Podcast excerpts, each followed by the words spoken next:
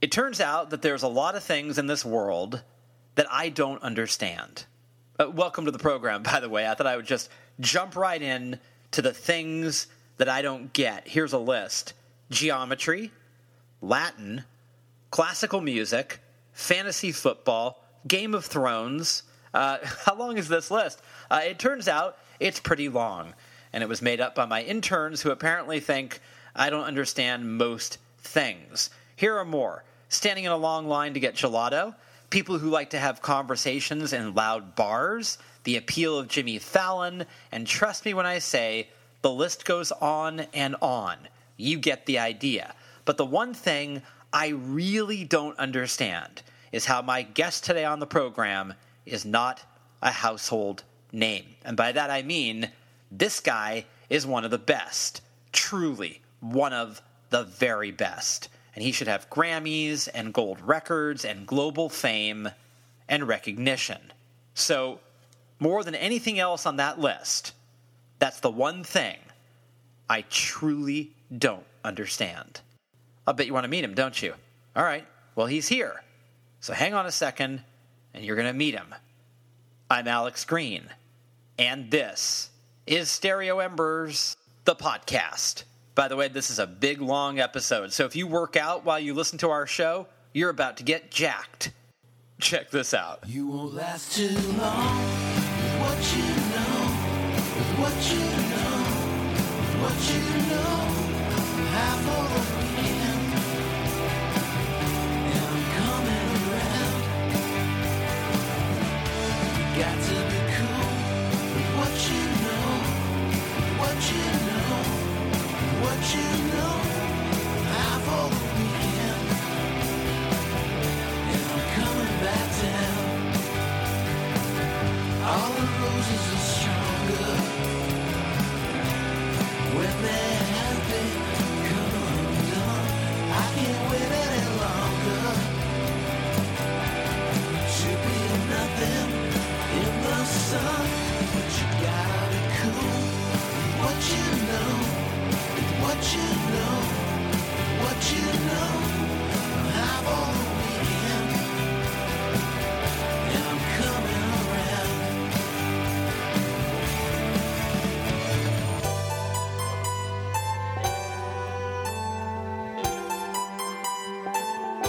That is the music of my guest today on the program, Philip Stevenson.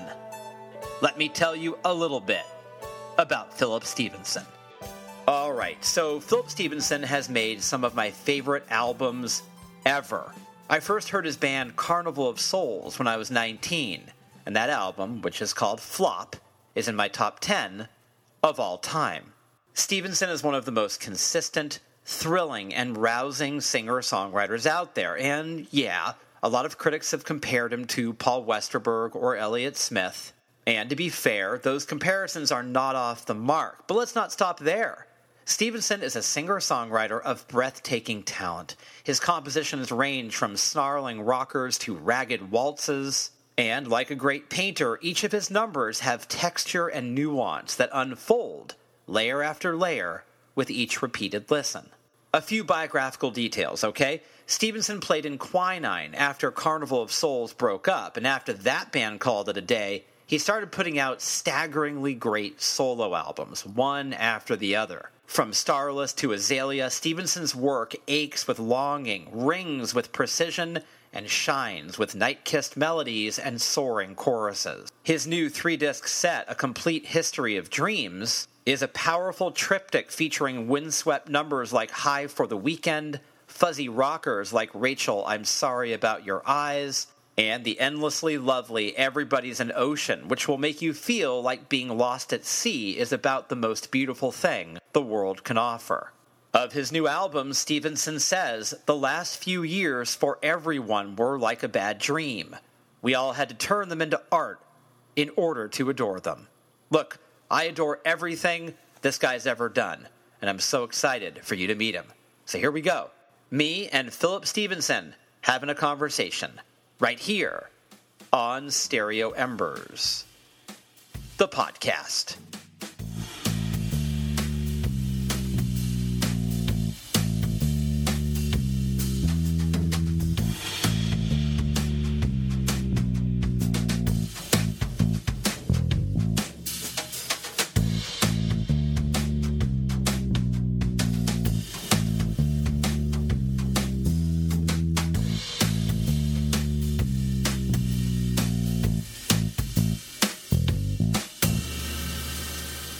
Still a night guy? Oh yeah, yeah. I've always been. Um, I used to stay up, you know, and paint when I wanted to be an artist when I was a kid. Like after, and I would. That's why I would always be exhausted for school. So for me, it started like my junior year of high school. I was like, I never want to go to sleep. How how Right. how early was it for you? I don't know. Pretty early. Um, do you have a lot of brothers and sisters? No. Because I have four, and um, I think also maybe just the being able to be alone without disturbance, you know, was a nighttime thing. But I get on that rhythm anyway. I get on the nighttime schedule, uh, left to my own devices. Um, I, and I haven't had uh, what they used to call a square job Right. in, you know, since I was in my twenties. So there we go. Yeah, because I I'm kind of a four in the morning guy. Yeah, yeah, Does that sound familiar? sure.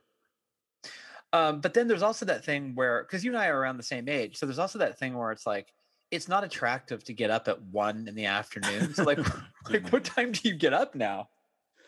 Well, I try to get up uh, 10 or 11 and go to bed for between four and six. Uh, if the sun's already up, I start to feel a little bit like a sociopath, Right. you know. So I, I try to, I, I want it to be dark, but otherwise I don't care. Yeah, man, you and I are so alike. I was talking to this girl yesterday, and she said to me, um, "Well, you stay up so late." I said, "Yeah." And she goes, well, "Don't you like to see the sunrise?" And I go, "No, I don't actually. I just, I just sort of assume it'll be there, but I don't really need to watch it rise." Are you back to some kind of regular work schedule? I mean, I teach college, so I'm, Right. you know, I have 8 a.m. classes. So those twice a week, I'm really testing, you know, I'm testing myself. I shouldn't go to school with three and a half hours of sleep, but I do well, it. you Anyway. know, my, my girlfriend's an English professor in New York, and uh, same thing, you know, up all night, and then it, she got that one weird early class, you know, has to right. basically not go to sleep for. So did you find, did you find a, a girl who stays up as late as you? I did, although needs more sleep than me, though. That's that's a little different Mm. thing. Stays up late, but has to sleep late. Uh, she's not good on. I can do a many days on a couple hours of sleep, but not her. She has to make it up, you know. So, you know, I always, because I'm a writer, like I will do that thing where, where I sort of have the narrative I tell people is that I'm up late writing, but that's not always really true. It's seldom true. I don't know what I'm doing. What, what are you doing? Just out of Well, curiosity. you know, I I sometimes have work for people. Um, I do stuff with my girlfriend, watch a movie or something. Um, I tend to do writing at night and then more mechanical stuff like recording in the daytime. Partially that's a noise issue. I used to have a proper recording studio, which was soundproof, so it didn't really matter. But now that I don't, I can't exactly be making that much noise in the middle of the night. So I, I kind of split it up. Um, but you know, I try to do something creative. uh, so I enjoy my time off because I don't have usually enough regular work to, you know, sometimes I do, but uh, if I've got regular work, it's like mixing or recording for somebody or sometimes video or something editing. Um, but I just mostly have to make my own schedule. yeah. I mean, we've pulled it off this long. I feel Yeah. What, what could go wrong? what, yeah, well, I have a list of fears in that, in that category, Philip. Well, I, I have the thing where I'm pretty aware that the the price is being destitute and the advantage is other people say, Oh, I've got to do this. And I say, Well, good luck. I don't I don't have to do anything. um, when I was making better money, uh, it was great because I had never made money from writing songs, you know, until I was about 24 or something. And uh, it was such, I, I, I actually would get up and think that there was something wrong. Like, what do I have to do today? And the answer was, you know, what you would do if you didn't have anything to do. So that was the great thing about music. But the business is a little bit different than it used to be. You How- remember the the days of independent labels when you could make kind of a middle class living if you were willing, if you were okay, and you're willing to get in a van, and those things. You know, a lot of bands I know did that, and I think it's a little bit different now. You got to do a lot of touring now, um, which uh, people used to sell more records, right? So it was a little Yeah. bit different. It was. And you, were you making money? I mean, how was it that you found yourself making money at 24? Like what what changed where suddenly you were making a living doing this? Well, you remember Carnival Souls? I got a publishing deal uh, off that, so that was the first thing where I was making a salary, you know, a retainer or kind or whatever you want to call it, uh, uh, parsed out, you know, every month, and I could actually live and not do anything else. I didn't use my time that well, so that's my fault.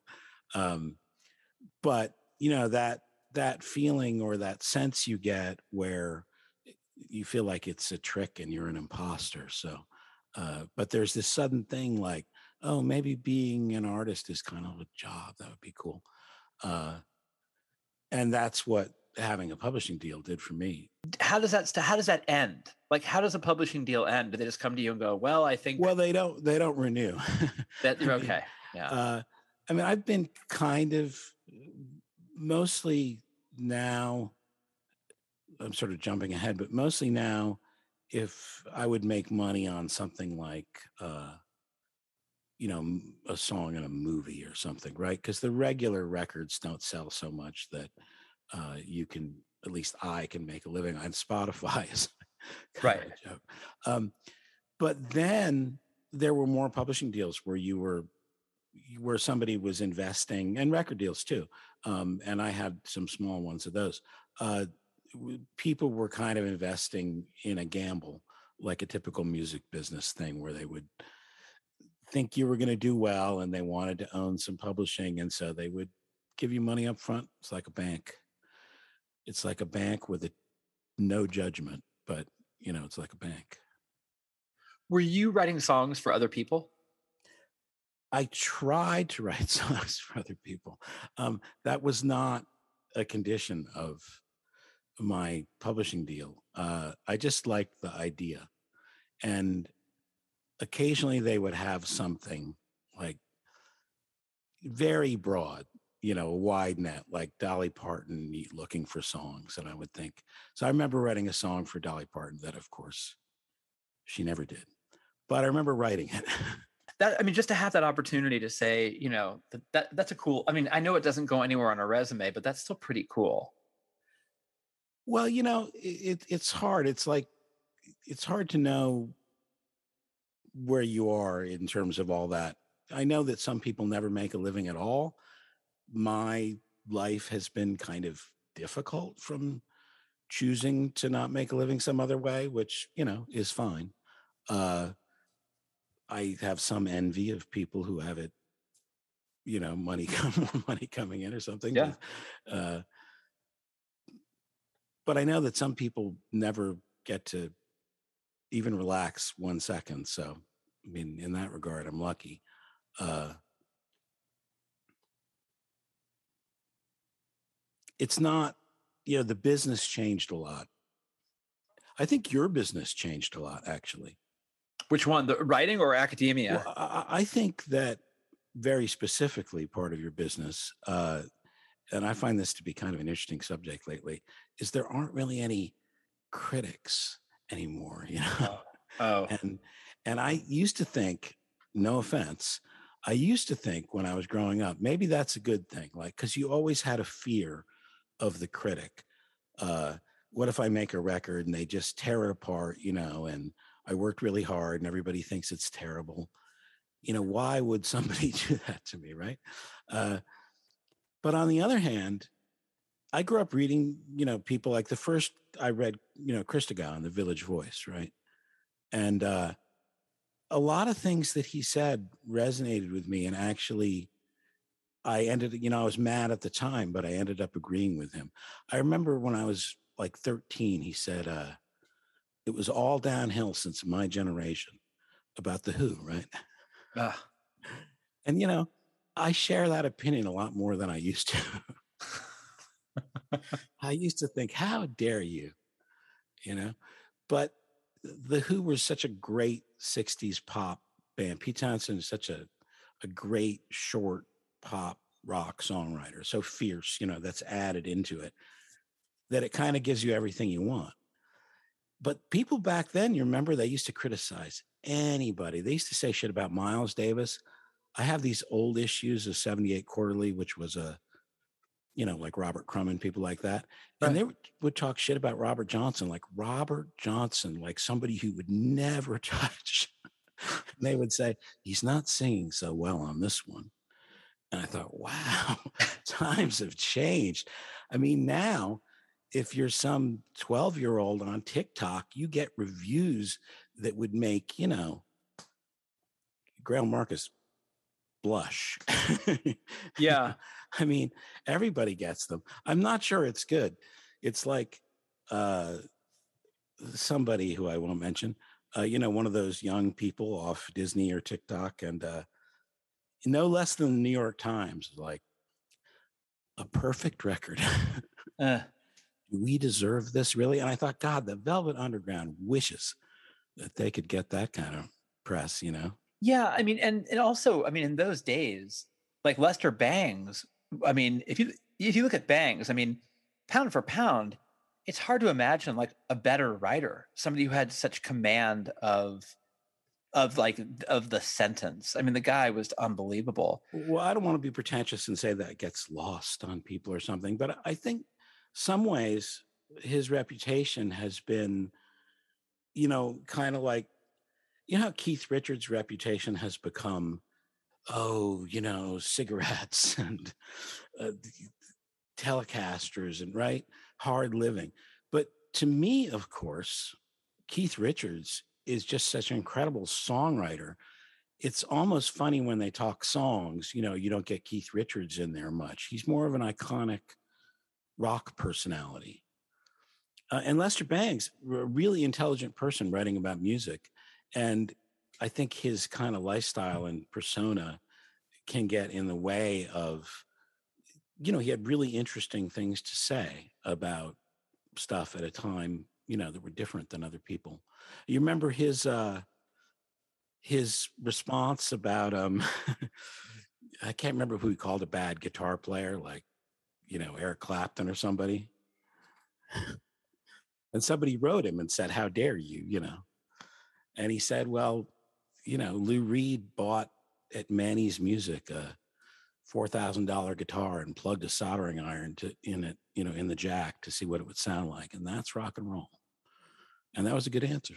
yeah yeah and he he was smart enough he, he was so smart but he he also was like playing with the form where he would like i can't remember what band it was but he actually made the band up and he wrote a review of this band that he literally made up and you know that's before the days where you could basically google it and see who the hell these people were and it was like the most brilliant review written about something that didn't even exist it's almost like Well, he just I also grew up on Creem magazine, you know, and Right. Creem magazine had a very heavy satirical edge.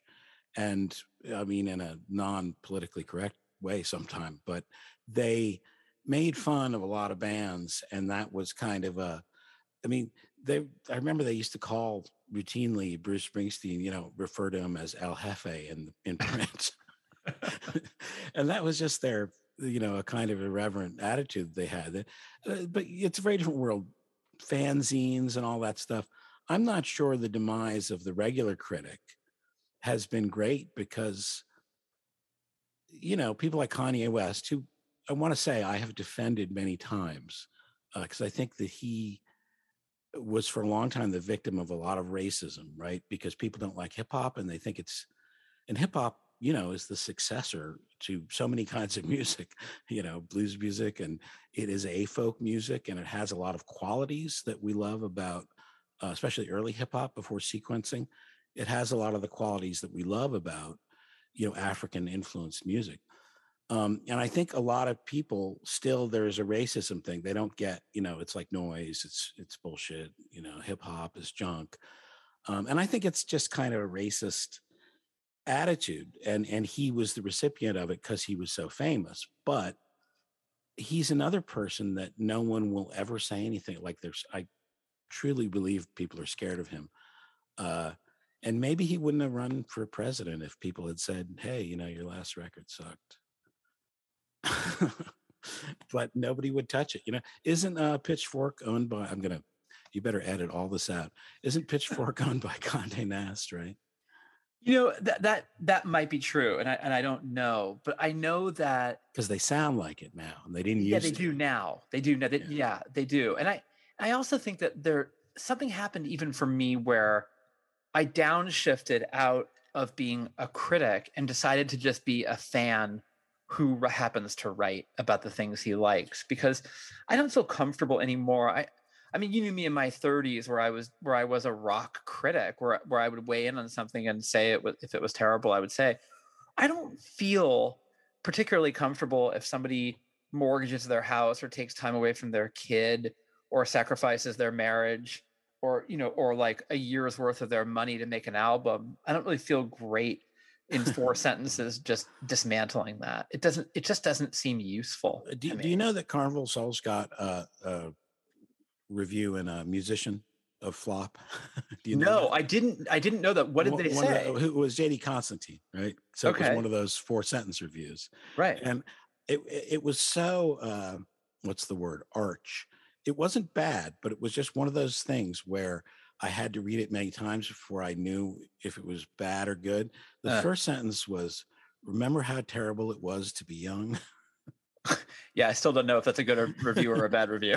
Right. I mean it was you know it was a fine review. I mean it was a i would say a positive review. But he used to tear people around. He used to try to i think you know try to turn a phrase and be it was a thing in those days you know? It may have come from pauline kael from all i know you know uh, right. but it came from somebody and i mean i appreciate what you're saying because the you do want somebody to inf- it's like movies you know it's like any or books you you you want somebody to tell you what kind of thing it is um it- i wish i was less sensitive but you know i, I think once on record i made starless it got sent around to a bunch of websites and i now like websites right? But especially then which was a while back now um but it was just not sent by me to a bunch of people who weren't going to like it. And one guy said uh i know what this guy's trying to do and none of it works. And i thought wow is that my you know is that my musical career summed up right there? None of it works.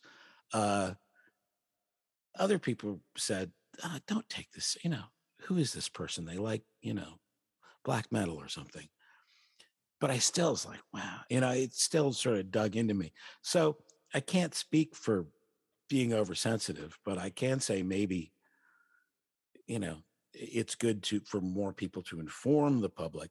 The the trouble is the the worship you know the stan culture that has seeped into everything means that every review just can't have enough superlatives and there are people who i don't despise or anything but they just don't have lots of musical talent but you wouldn't know it from reading you know pitchfork I know. think, my god you know there and and you'd think some of these people were Aretha Franklin, you know, and that's a high, it's the highest bar after all. Uh, one of them. Yeah. Do you remember that movie that came out? God, it was with Jon Favreau and it was called Chef. And Yeah, yeah. right. And, and Oliver Platt plays this sort of grumpy food critic and he just tears up Favreau. And there's a moment, I've mentioned this before on the podcast, where there's a moment where Favreau is in the kitchen and he knows that Platt is in the in the restaurant and he's drunk and he comes out and he and he says to Platt in in defense of you know Platt had this scathing review and Favreau says to him I'm trying hard like it's not like I'm trying to like like it's not like I'm fucking up like I'm really trying and you're just being awful. And so it's a really that was the moment for me where I went, I don't want to I don't want to write about things that don't land with me. I just don't think it's useful anymore to do well that. that's actually true because uh i would say i don't say a lot of things in my own defense this is why i was terrible at booking gigs when i used to have to do it uh i would feel like i was apologizing sorry i don't you know sorry we're no good can we play there? Uh but I, I sort of do feel that what you're saying that line like i feel like i'm sincere you know like i'm not trying to put something over on anybody just and what else can i say? You know it's not for me Right. to say other other things about it. I can talk about other musicians all day. You know you should see my record collection. Man i listen to some good music but i can't make any claim to living up to that music uh but i'm just you know i'm trying the best i can um, which i know is like a great sales pitch. It's also in uh, defending your life right? Oh yeah. Albert brooks keeps on saying to the people who are judging his past i did the best i could That's right. That's right. Yeah, and I, I you know, that's the moment where I thought to myself, I get so much joy. Like I've I've loved everything you've ever done. And I get so much joy out of your out of your work alongside other people who I just love. And I thought like it's more valuable to me to write about the things that light me up and make my heart sing. Um, because the other one feels like I remember I used to like write a shitty review about a band when I was in my 20s or early 30s, and I would go, haha, I did it, you know, and I and I thought I, I landed this like really cool, strategic, artful blow, but it always made me feel awful. Like it never, you know, like for, I, I used to feel smug about it for 10 minutes, and then I, I, I'd feel awful for a year. Um, Well, I think you probably get, don't you, into a different mindset when something is either broadcast or published. Because, I mean, you know, I'm not a saint. If you get me alone, I can talk shit about a lot of people, you know, uh, bands, just stuff I don't like or I don't get, uh, famous bands, not famous bands, just things I didn't uh, relate to. Um, but I wouldn't do it in a public forum, probably, Right. You know, because it just feels nasty. Uh, so once it goes out there, I know that it changes, like a lot of things. Uh, and I find this a trouble promoting because I was trying to my new record, you know, I was trying to get the word out about it. But honestly, still after all this time, I mean, how many songs have I written, you know? 1200, 1300 songs. Uh and alone, I think oh, yeah, that's all right. and then as soon as I put it up online or something, it's just like, ah, it just feels weird and cheap. And I wonder, you know, how is this? Is this like the music I like? And all of those doubts come because now somebody else can hear it. Uh, it's less that way with records somehow. It's more like you make the record, and by the time somebody orders it, you know, you kind of there's so much time has passed. But in the promotional stage, and I know people are good at it. God, they're fucking professionals at it. I can't curse, can I? It's the air. you can uh, curse as much as you like. okay. Um, you know, they, they've become, people have become very, I mean, and this is something I'm kind of, you know, critical of, but because I also, you know, have sort of a, had a audio career, right? I had a recording studio. Right. So I would produce bands and mix records for people and stuff. And I used to write for Tape Op, which was the, you know, was the recording magazine Sure. and and uh, I've noticed in tape op and in other recording magazines that people, and I'm sure you've noticed this for bands too, people really know how to say the right thing now. Uh, except me, but most people know how to say the right thing. And I think that's just a skill. It's like having a social skill. You know, like your wife is very beautiful and I love Townes Van Zandt. You know, they're like the same. You don't have to love Townes Van Zandt, but it's a good thing to say. I do love Townes Van Zandt uh, myself, but uh, they've become very good at talking a good game, and they don't always back it up, or I should say, maybe don't back it up in the way that you would think. like all the recording engineers say, "Oh, I don't do anything. You know, I don't want to use gear. I just want the band to be themselves." You know, so it sounds like the old punk rock aesthetic. Like I Mm. was just there with a microphone, right? And that's a good aesthetic. Uh, but then you hear their records, and it's not everybody, but you hear some people's records, and it's like the same auto tune Grimes pop, you know, and you think, Right. what was this person talking about? Jesus Christ, this is nothing, you know, like what you advertised. Uh, and it's the old, uh, remember, uh, no depression. Of course. Okay, so no depression. I used to laugh again. It's not really criticism, it's just funny. No depression used to have kind of a stock photo, which would be, you know, somebody's apartment in Austin with an old Gibson guitar and a cow skull on the wall, and then like a something like a copy of Gravity's Rainbow. You know, just something something to show that you're not just a hillbilly, you know, you also have this other side. And I think that was just a thing that worked for them. But you know, if you saw it enough times, you a little chuckle. Yeah, I just it's interesting how criticism has shifted where I think also the fact that two things. One, I think because, you know, print magazines mostly folded. Um Yeah, yeah. I you know and like i remember i used to write these really i remember you put an ep out and i wrote like a 4500 word piece on it um you know it's like it's only four songs but i just kept going but i think also length i mean i think the, the internet with the advent of digital digital media print media folding i think that long form journalism has shortened so it's now it's all about brevity now Well, you know, I used to do interviews for Tape Op. I not many, but I did one with the Bomb Squad. You know, Public Enemy. Um, I did my friend Jim Dickinson at the time. Uh, my friend Bob Olhsson, who's from Motown, um, and I would really work at it. And they were long interviews, and mostly they indulged me. But that was a while back. I mean, that is going. I could never probably get something published like that anymore. right Uh, and it's weird too because I understand why. I mean, media has needs to make money and for brevity and stuff, but some subjects are worth going into depth. You know, recently I read the uh, Kierkegaard wrote a long essay on Don Giovanni and Mozart. Uh, and it was funny to me because I was about a third of the way through it before I remembered that Kierkegaard, of course, had no recording of Don Giovanni. There were no such thing.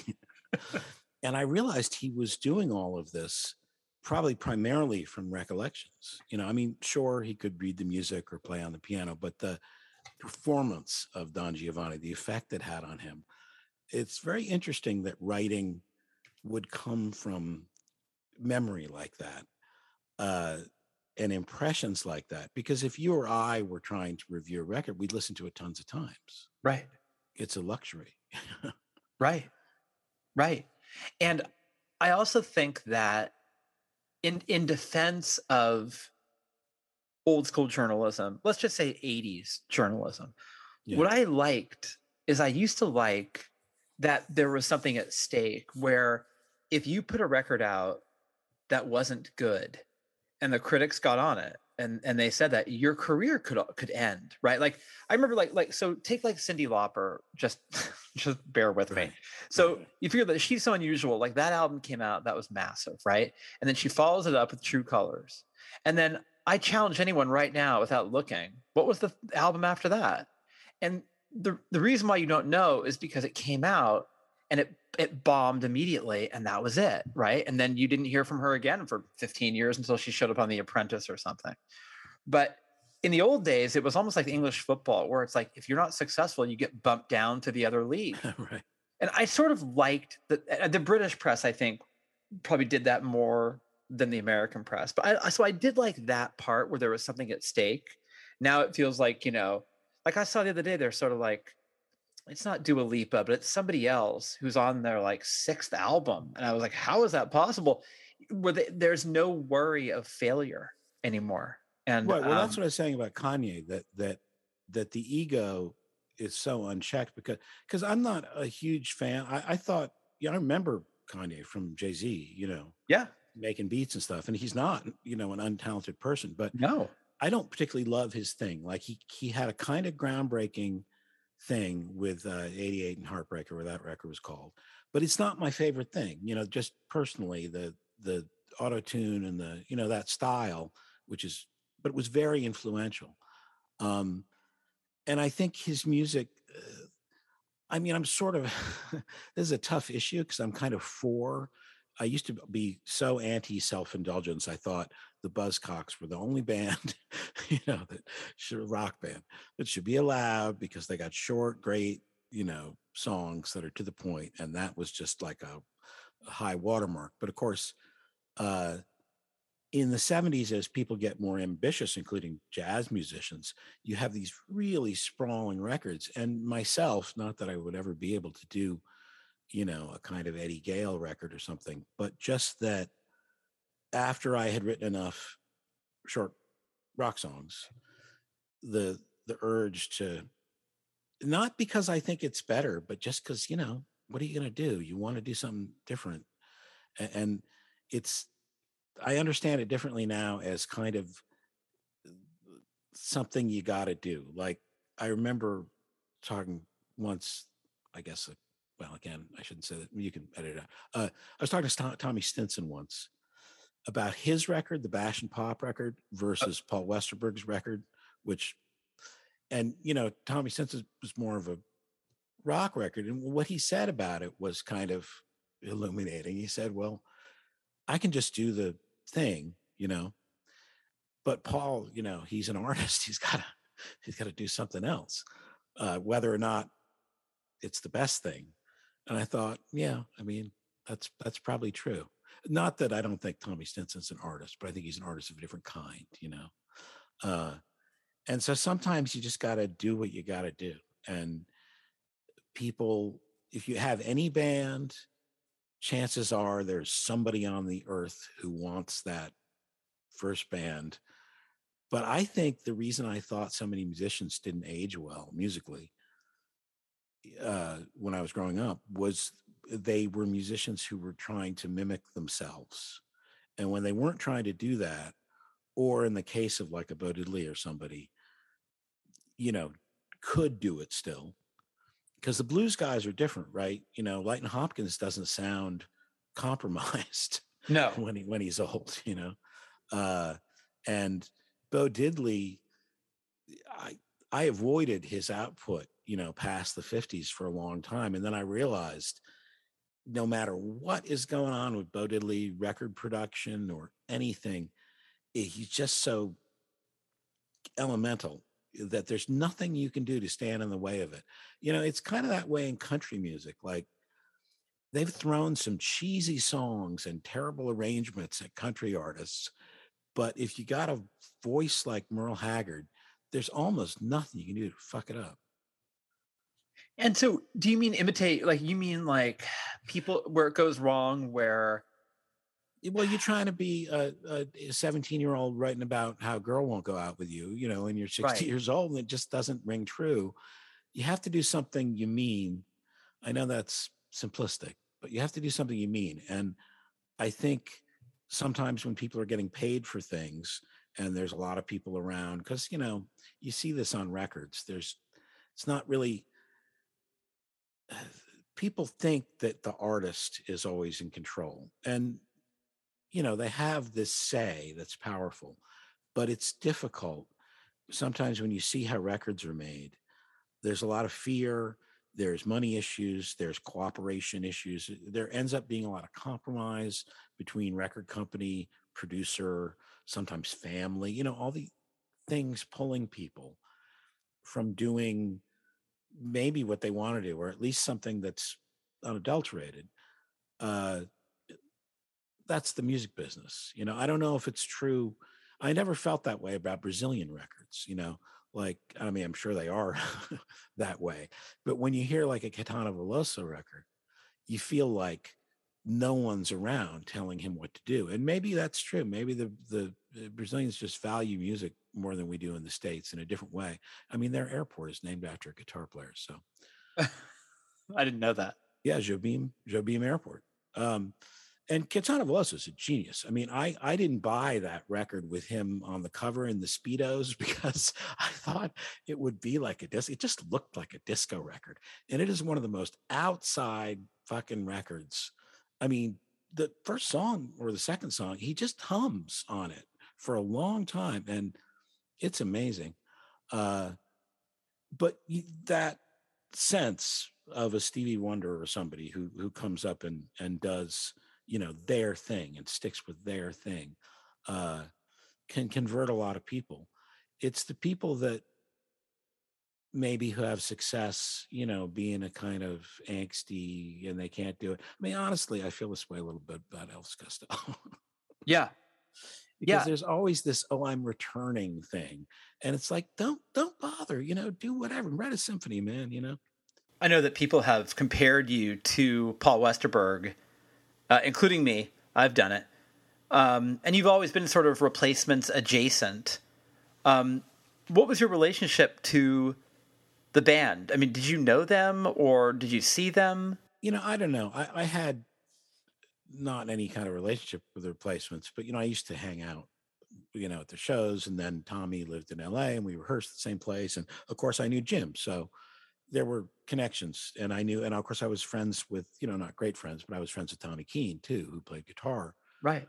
um, and so and I, I you know i idolized the replacements at one point I, I thought they represented along with a couple other bands you know very much what i wanted to be uh, a tough you know sound but a song but it's songs like neil young does in a generation uh the replacements were like again a review I, I I picked up when i was a teenager i picked up rolling stone and they had a three record review of double nickels on the dime zen arcade and let it be Shit.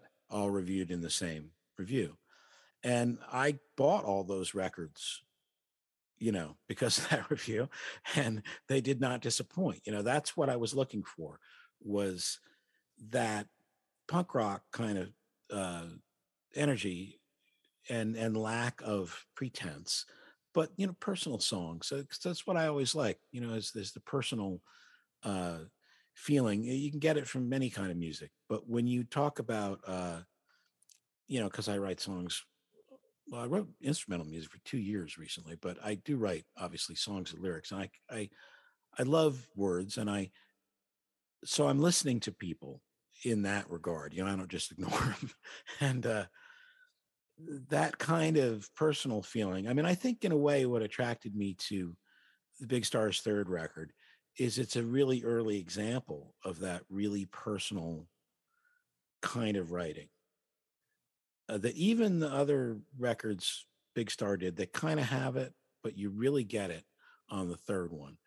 Uh, you know, famous songs now, uh, like Nighttime, you know, for the time that they came out, they're very much uh, predicting, you know, indie rock. Yeah. Yeah. And also, that was Jim's thing. That was why I became friends with Jim. I mean, he got one of my cassettes, a demo, and he, that was part of it. But also for me, and I remember he said this to my managers at the time. He said, Have you ever heard that record? To my man, one of my managers, I said, Have you ever heard Big Stars Third? I can't, he might have said no. He said, Well, you probably should listen to it because that's why he wants to work with me, which was entirely true. Also, Jim played with Sam and Dave. And Yeah. And I, that was a big deal to me. But um, so when I first talked to Jim, we talked about Southern Soul. I wanted to know everything about James Carr, who was pretty obscure at the time. Um, and Jim knew him, you know, and played with him. And then Jim played on uh, Spirit in the Dark, the Aretha Franklin, you know, and of course on Wild Horses. So uh, Jim was a fascinating person. But it was Big Star because Big Star had rock songs, personal rock songs, but the orchestration of it was wild. Like the Beach Boys would have 40 instruments, right? You know, orchestras and 10 double basses and blah, blah. But Big Star doesn't have an orchestral approach, but it has uh, an orchestral approach in terms of arrangement. There'll be like feedback guitar, electric bass, and oboe, and you're done. you know, and and how many records like that? is that the instrumentation on? You know, it's a very interesting uh, color palette for a rock, you know, for a rock pop record. So that was like the Pandora's box thing. I think me, but I was late to it. A lot of people thought, oh yeah, big stuff. You know, they they happened upon this thing we like that's this unpretentious kind of you know but still songwriting thing because all the british guys who i loved as much as i love elvis costello you know there's a point where he's too clever. Right. I think that's kind of why i was really enamored of graham parker because i felt he was less that way. You know he was more kind of dylan because dylan's clever but he doesn't for all of dylan's weirdness you know and and verbiage he does he doesn't you don't feel like he's kind of trying to be clever. He's just being weird. I mean, especially lately. I mean, I, I, I would rather have like Graham Parker live alone in America with an electric guitar, like the way that Billy Bragg did it, than you know Elvis Costello doing a record with Burt Bacharach. I just, oh, I don't know, I don't know why that stuff like really got on my nerves in a I mean, I it's like I'm doing the thing. Well, I, for yeah. for me, it's because I don't like Burt Bacharach. You know, that's that's yeah. Maybe that's what it is. I, I mean, don't either. Because because I I've tried to warm up to some kinds of British dance hall influenced, you know, music hall rather, uh, uh, dance hall. I wish God if they sounded like King Jammy, I'd be in heaven. But no, um, music hall stuff. I mean, the Kinks did it, and I always think it's later than it is. But uh, you know, around Village Green, what's that? Sixty six. They start doing, you know, accordions and your mom's cooking and you know those types of songs and uh i appreciate it more now but i mean because ray davies obviously amazing amazing songwriter uh the kinks amazing but it's the paul mccartney thing where you know paul mccartney writes a blackbird type song but then a maxwell silver hammer type song which i don't want to hear. Right and you know who am i to say anything about paul mccartney? But you know what i would say about paul mccartney is when those solo records came out you know the eight track ones the uh, ram and uh, you know mccartney too uh, that's what i really i loved hearing that you know because the stripped down nature of it is something i really love for his music because it kept all the things that were good about his music. You know it didn't ruin them, but it was just leaner.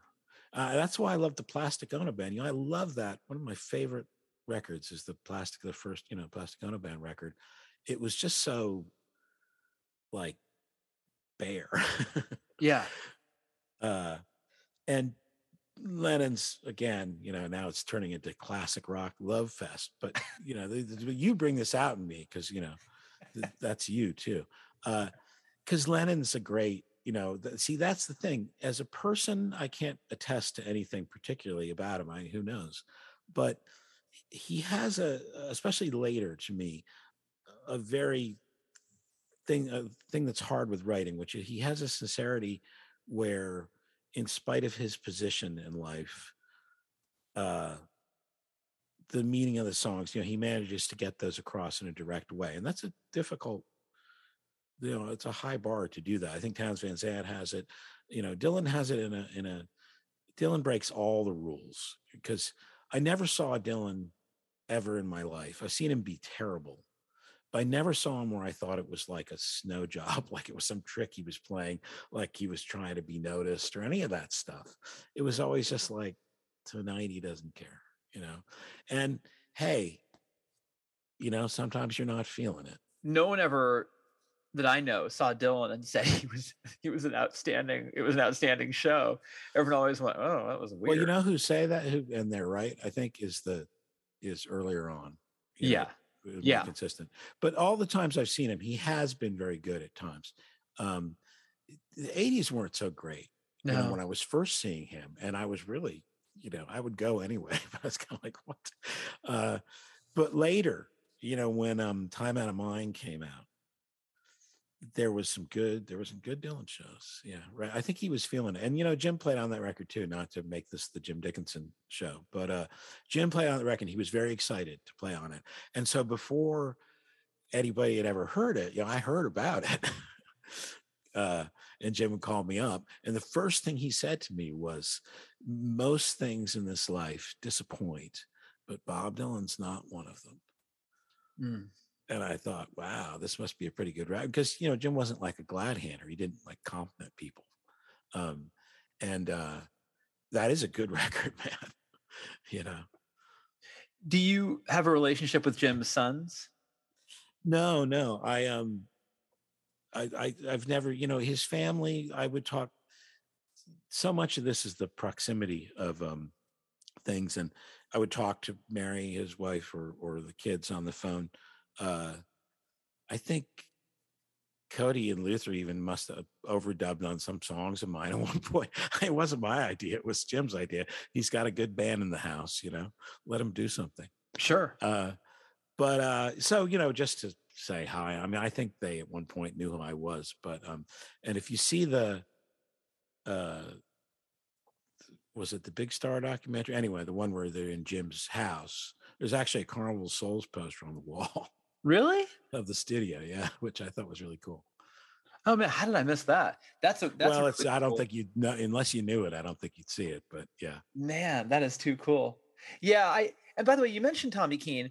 Tommy Keene was a monster guitar player because I, I saw him with Westerberg, and I I don't think I realized at the time that would have been '96 here in San Francisco. I don't think I realized because I always thought of him as just a songwriter who I loved. I didn't realize what an absolute beast he was on the guitar. I like Tommy. You know, he was a, a really. It's weird when people die because the things you remember about him. Um, and Tommy was just a nice, you know, Tom, Tommy was a nice guy and a sensitive, you know, musician like like many I know. But uh, I don't think the business was too good to him. I don't think maybe people got a rounded impression of, and you know, maybe part of that was his fault, but sometimes it happens that way where you don't really get the dimension of somebody. You know, John Stabb died a few years back from government Yeah. issue, which was a, a and immediately when John died, you know, I, I thought that I see John at every single show I went to, no matter who it was, John was always there. And he always had something good to say about the band. Sometimes when I didn't, you know, but when he died, looking back on it, I appreciate that sort of support and enthusiasm about everything. I saw him at a damned show, and he argued with me that that they didn't even start to get good until strawberries. I was like, "What the fuck are you talking about?" But, you know, I uh those kind of people. You know, I mean, eh, I often think that enthusiasts are the greatest. You know, because people always introduce you to musicians, and that can be great, but also I can talk about like um, the tremolo on a Fender amp for about 12 minutes. And then you lose me. and I like it for that amount of time. It's, you know, I'm kind of into that gear stuff. But, you know, then you lose me. And, and so you have to have something else to talk about. And uh, musicians, especially when you're on tour a lot, you know, not to generalize, but just because you're a musician doesn't mean you want to talk to every other musician in the world. But music fans, the person who comes to you and says, "Hey, you got to check this out," you know, that's just an invaluable person. uh, because when would I have ever heard, you know, International Harvester or, you know, Acid Mother's Temple or something without somebody, you know, saying, "Hey, you gotta, you gotta hear this." and also the DC scene because a lot of what you're talking about for people who who don't know, like you mentioned government issue or you mentioned Tommy Keene, like that's a regional thing. I mean, you're talking about Yeah. like right, and so I wonder for you, like, did Bad Brains connect with you?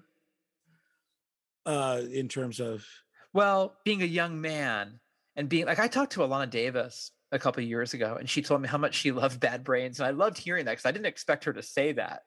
Um, but she talked Well, about but- seeing them play. well, she- that's the thing. If uh, I saw the Bad Brains play, if you see the Bad Brains play I mean, I'm sure ever, but let's just say when you see them kind of roughly in what's considered their early period, uh, I didn't see them the very, or I didn't see them when uh, uh, HR had dread, short dreadlocks by the time I saw them. So that would have been the early 80s or something. Okay. When he when he had like a crew cut, I didn't. I was. I'm not old enough to have seen them at Madam's Organ in the first shows. But anybody who saw the Bad Brains in that first incarnation it could not be anything but a fan. I mean, there's nothing like it. All the DC punk bands, all they're trying to do is sound like that. And sometimes an exciting thing was to see somebody not be able to do it because of the sheer energy it takes to fail at it is just compelling. But the Bad Brains are just different. And, a friend of mine, Tim, would remember this. The, I think we were both at this WUST Hall show without knowing before we knew each other as teenagers, and uh, they started some song Banned in DC or something, and it, HR was not to be found, and he was up on the rafters, and he did a backflip off the rafters. You know, on his, he landed on the beat on the one to start singing. And that might have been the most incredible thing. I mean, you know, I've seen Iggy Pop, but that might that might have been, you know, they were just so fucking like fierce. Uh, it you couldn't help but be inspired in some way. Won't you come in? It's warmer inside.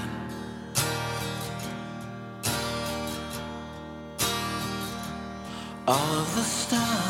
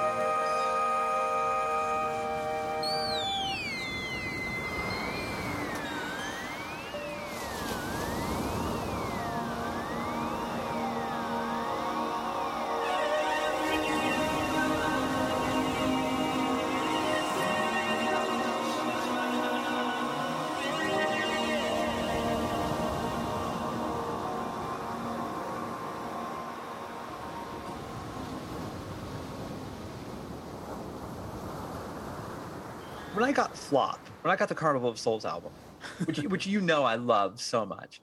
Like and I hate, yeah. I know, yeah, I know. You're you're like the Lee Mavers. Like you like you hate the you hate the album that I, I love I love it. Well, you might want- be the only one, but the thing about that is again, it's sort of the context. Like we were going around doing a bunch of different demos, and we started to get the hang of it, and I started to get the hang of writing, and you know, because I had been in bands as bass player, but Carlos was my first, you know, band as a my own singer. Um, and so I was kind of getting the hang of it. And there were a couple songs on that record, maybe that I thought, you know, would have made it to the next six months, but most of them weren't gonna, you know, because I was just kind of feeling my way out. And also was hard to, uh, you know, when you don't know anything about recording, uh, it's just such a frustrating experience in the 80s. Uh, that was the end of the 80s, or it was like 86 or something, because it was recorded long before it came out. And so you you're spending, you know, for us, for kids, quite a lot of money. and you sort of have to go with whatever you have. And uh, we just didn't, you know, I didn't feel we were getting it. I had written that first song on that record, Holiday, Holiday, yeah. like right then. And I thought that was my best song. I thought that was the song I- should write, you know, 12 more, more like that than the other ones. That was the last one. And Well- that was the best song of the record, I, I thought. Yeah, I would agree with you. I mean, for me, Holiday and Nothing to Say are two of my favorite songs of all time. And I think that what's interesting is that to me, putting Holiday on, hearing Holiday was kind of like what you were saying about HR. For me, that was HR jumping from the rafters. Like that was a seismic moment for me as a listener here in California. Like it's amazing how this stuff travels. And like I don't even know how you got the record in the first place. That was Oh. kind of a hard record to get. Yeah, I'll tell you how I got it. I got I was music director of my college radio station, and if I remember correctly, it was Top Records, right? You're right. It was. And the, and they sent me Carnival of Souls, and they sent me the Wolves, right, right. Eh, right? And I looked at the Wolves, and I went, "Fuck those guys!" I, I for no reason. Like, I had no reason to say that, just because I was a snotty nineteen year old, and Carnival of Souls looked cool. And um, so I went straight to that. I never actually heard the Wolves record, which may have been my a big mistake. But um, Carnival of Souls for me, like that that flop album, just was a knockout. And so, but to me, it's like you were like out of the box. To me, like Holiday, I would put up there with with anything I was listening to at the time, and that was like replacements. That would have been '89. That would have been what like Don't Tell a Soul or like whatever it was. Like I thought that was as good as it gets. And I couldn't wait to see what happened next. And then literally, I never heard fr- from you again. And then by chance, I saw the Bong Load catalog and they said quinine and then in parentheses, X Carnival of Souls. And I was like, wait, there he is. Because I had no way of finding out what you were up to. Well, you know what really happened was is we recorded a second record, which I thought was much much better, and then it never came out because we weren't really a band anymore. But we were had been playing live for you know a couple of years uh, when we did the second recording. My friend Rob Schnapf, we did it inner ear with Don, you know, and and Eli, who uh, from Girls Against Boys, and um, it kind of didn't, you know, it was like right the beginning of my publishing deal and my sort of interest from labels and stuff. Uh, but we couldn't, as a band, as people, not from animosity, but it, it just wasn't practical uh, for the three of us to tour. Uh, so that record, the one I wanted to come out, didn't come out. And then, you know, I've always had trouble getting records made. It, it, I don't know if it's me or luck or whatever, but they come out at weird times, and tha- and that's why I started making my own. You know, was just to put, and I don't even do it that often, but you know, I wrote this new record. You know, I wrote fifty songs, and I, i- if I was on some label, I don't know what kind of record uh, it would be. You know. Did Quinine have a bit of success? Quinine's a really interesting band. Um, No, not really. I mean, uh, I mean to to be blunt, part also partly also I tried to kill myself and we had a, so that Oh. wasn't very convenient. Um, uh, I was on the thing about quinine is I was unhappy, just personally, not because of quinine, but uh, I, I just L.A. had nobody's fault but my own, you know. Um, but what happens to a lot of people, I think, is that you're having a grand time because the music you're playing, like me in Carnival Souls, the music I was playing in Carnival Souls was really close to just whatever I wanted to do, you know, um, because we weren't trying to be popular.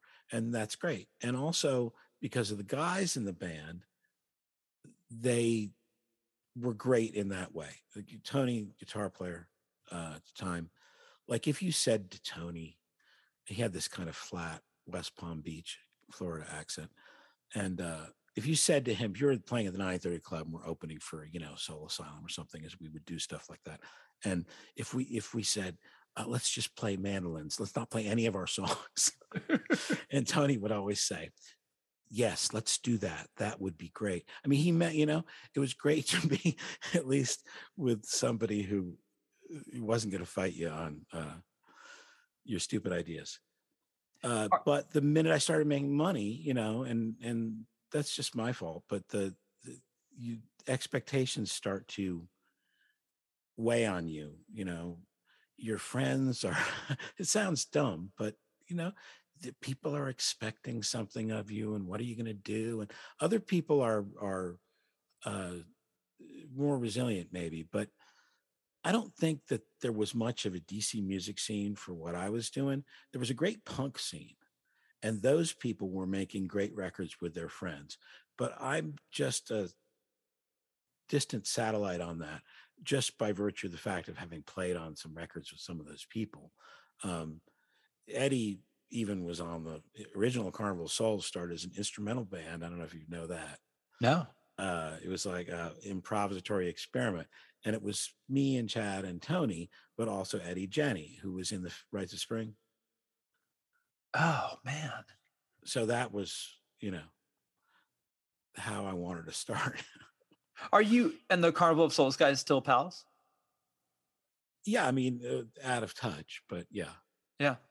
Um, did L this is going to sound like a crazy question, but did LA make you suicidal? I mean, was that something that kind of like did it really fuck with your head? No, well, you know, I don't think it's easy uh, for anybody. I, I think that I had kind of come out and felt like there was a certain expectation of myself, or other people had it. Not that was their fault, but you know, you think you're going to do well or you want to do, maybe you don't even think it, you want to do well professionally because it's kind of like nowhere to go but up. Uh, and then when things don't work out the way you want them to, you're disappointed in yourself. I don't, I don't think it has to do with much else for me. Uh, it's easy to irk me, you know, like, um, I don't take criticism that well. I mean, uh, but it wasn't in this case criticism. But I mean, the point is not that uh, if you tell me, hey, the bass part you're playing sucks, play another part. That's fine. You know, I'm cool with that. Um, but I'm just not good at like failing and in that manner that one fails in the music industry. Interesting enough, I've heard this about Eddie Hinton.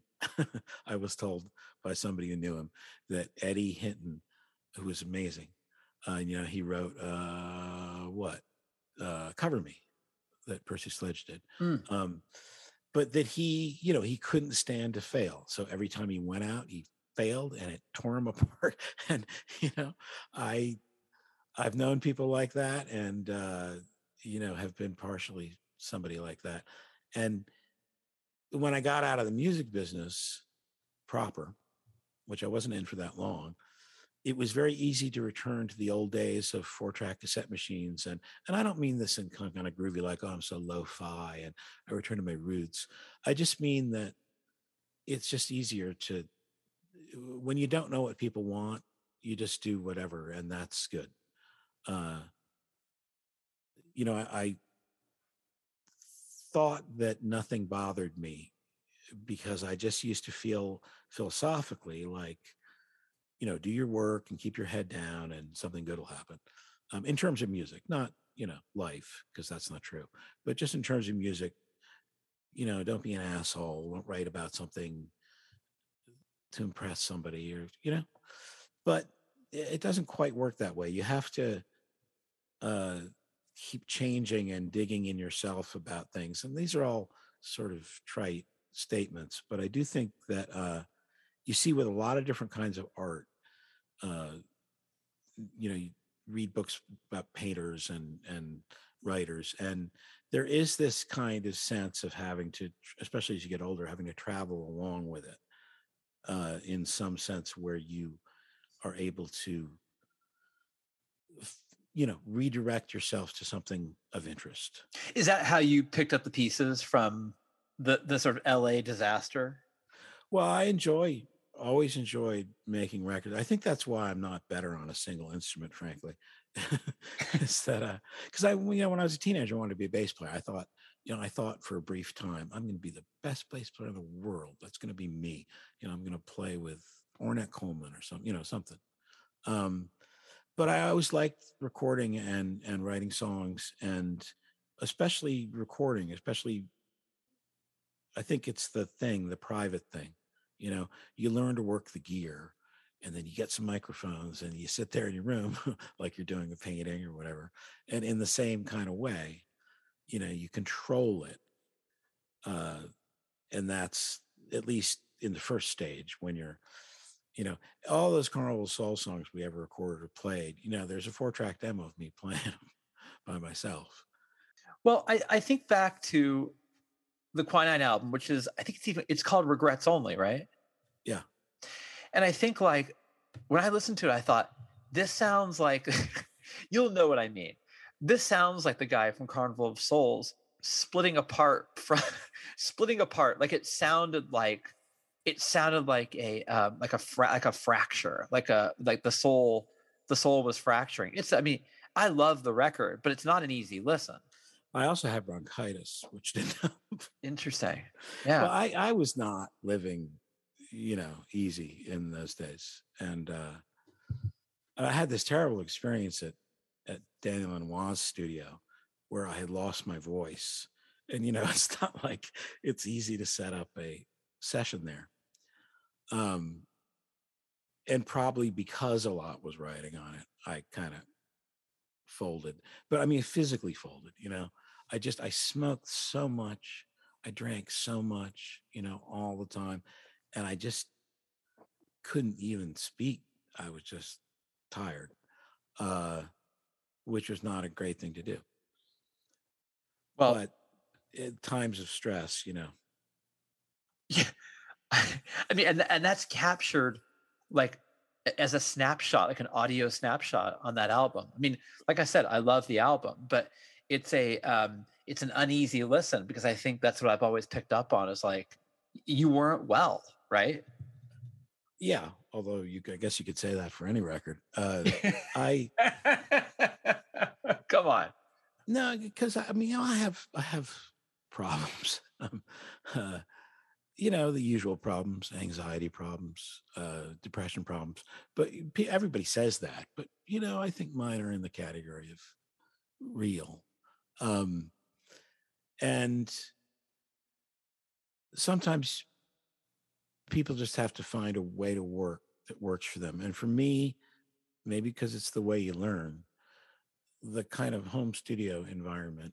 When I had a recording studio, I tried to make it like my home. I mean, it was my home studio, but I tried, it was a it was a better version of a home studio, and uh, in a way, that's what Daniel Lanois was trying to do.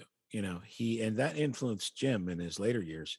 The, the open room thing, you know, because they didn't have a control room; they just had a mansion, and they would just put the board.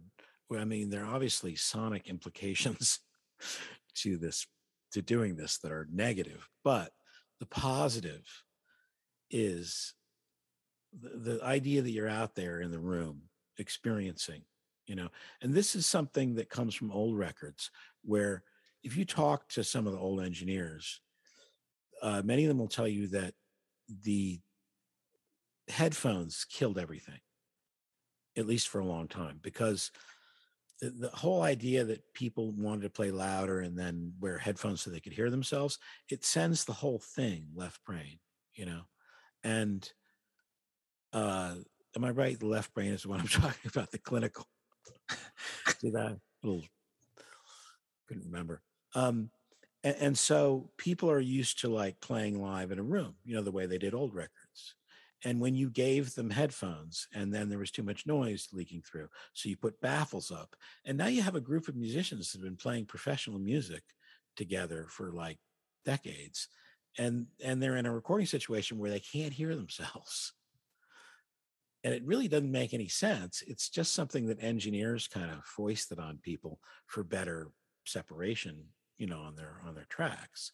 But yeah, eh, when you tell somebody who's young about records, I, I, sometimes forget to mention that they're for a long time they're live. Records are just live for a long time. If you listen to Ella Fitzgerald, it's live. You know, I think people just assume because of modern recording that you know somebody comes in and then another person comes in and then they work hours on that vocal take, but many, many of those records are live. Chuck Berry records are live. And there's something about them being live, which has a kind of feeling, you know. And there's other ways to do things, and we know the Beatles, you know, right, uh, did it a different way. But I think that the more you try to keep a performance in there, uh, the better off you are. And the home studio thing has a, a large uh, trying to get in the roundabout way to has a large amount of chaos in it. And i think chaos is great for music you know? There's nothing worse than listening to somebody that, that is not an actual beatle having learned how to do everything on the white album and doing it on their own record you know? It's, because when they're learning it it's cool. It's like, wow, where'd you get that sound? It's like, well, I was trying to get the Mellotron sound on Strawberry Fields and I don't know how. That's where the interesting sound comes from. And I don't know how. The the part where you know how, uh, then it's just like, well, you're not in the Beatles. So it's interesting because I I spoke to Justin Currie uh, from Del Amitri years ago, and he was telling me because uh, he and I we'll, we'll talk and and uh, you know every couple of months and, and he's such an interesting guy and he was telling me that that it, we were talking about richard ashcroft from the yeah, verve yeah. and he was saying uh, that he just thinks richard ashcroft is just a brilliant singer. And i said he makes it sound so easy. And and justin said if it sounds easy it wasn't. And i've always thought about that because i like i listened to love reverberation your which is from your last record. And like that just sounds like everything I like. There's there's an old joke. Andy Kindler has a joke where he says, "I realize my comedy, the demographic for my comedy is guys my age who are me." and I always I listen to Love Reverberation and I go, "That's just all the shit that I like." Everything okay, so in that song. You, you, know that song was the only one that wasn't recorded. It was recorded in my living room. It was the only one that wasn't recorded in my basement studio. And uh, the reason is typical for a lot of people, I'm sure. Whereas I had this whole record and you know, most of those songs on Azalea, I kind of only half. I wrote them a couple weeks, almost all of them, a couple weeks before we recorded. For we recorded for like three days, and uh, so I wrote. I sat in my in a chair. I spent a couple hours a night just trying to write a bunch of material, and some of them were only half done. So we recorded them, and then I finished them uh, or wrote the rest of it later. But Love Reverberation. Uh, I don't know if this will make any sense to you, but when I had everything that was going to work mixed, I really wanted something that was sort of, what did I say at the beginning? Short and, you know, lean. And I felt like I didn't have it. And what I wanted, but didn't really get, is I was trying to write something like 13th floor elevators. Ah. You know, that's what I want. I wanted a simple, you know, the, one of those like simple 60s rock songs um, which I love. And so that was that. I had uh, my living room, very small living room at the time, which is why it kind of sonically sounds different. And uh, and then I just shoved it at the beginning of the record because I'm irresponsible. where would a responsible person put that that song? I don't know.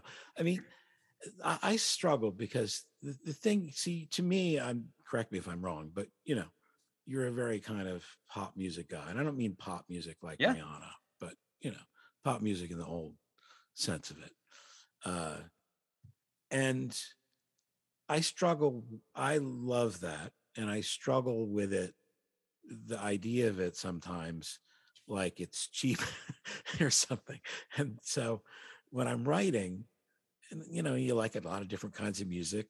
And I don't know, uh, for me, this is dumb, but your head just kind of at times those ones that are like short and took you five minutes and they're probably the catchy ones.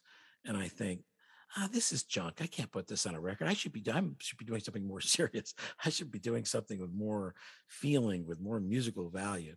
Uh, but you know, it's again, I, I can't. I'm a bad judge myself.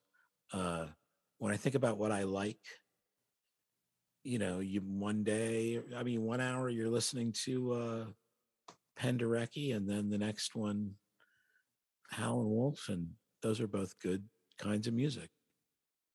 Yeah.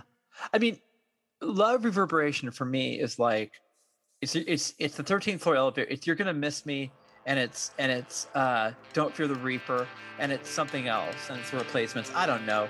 It's just so catchy. And what I was getting at is it seems like it's really easy for you.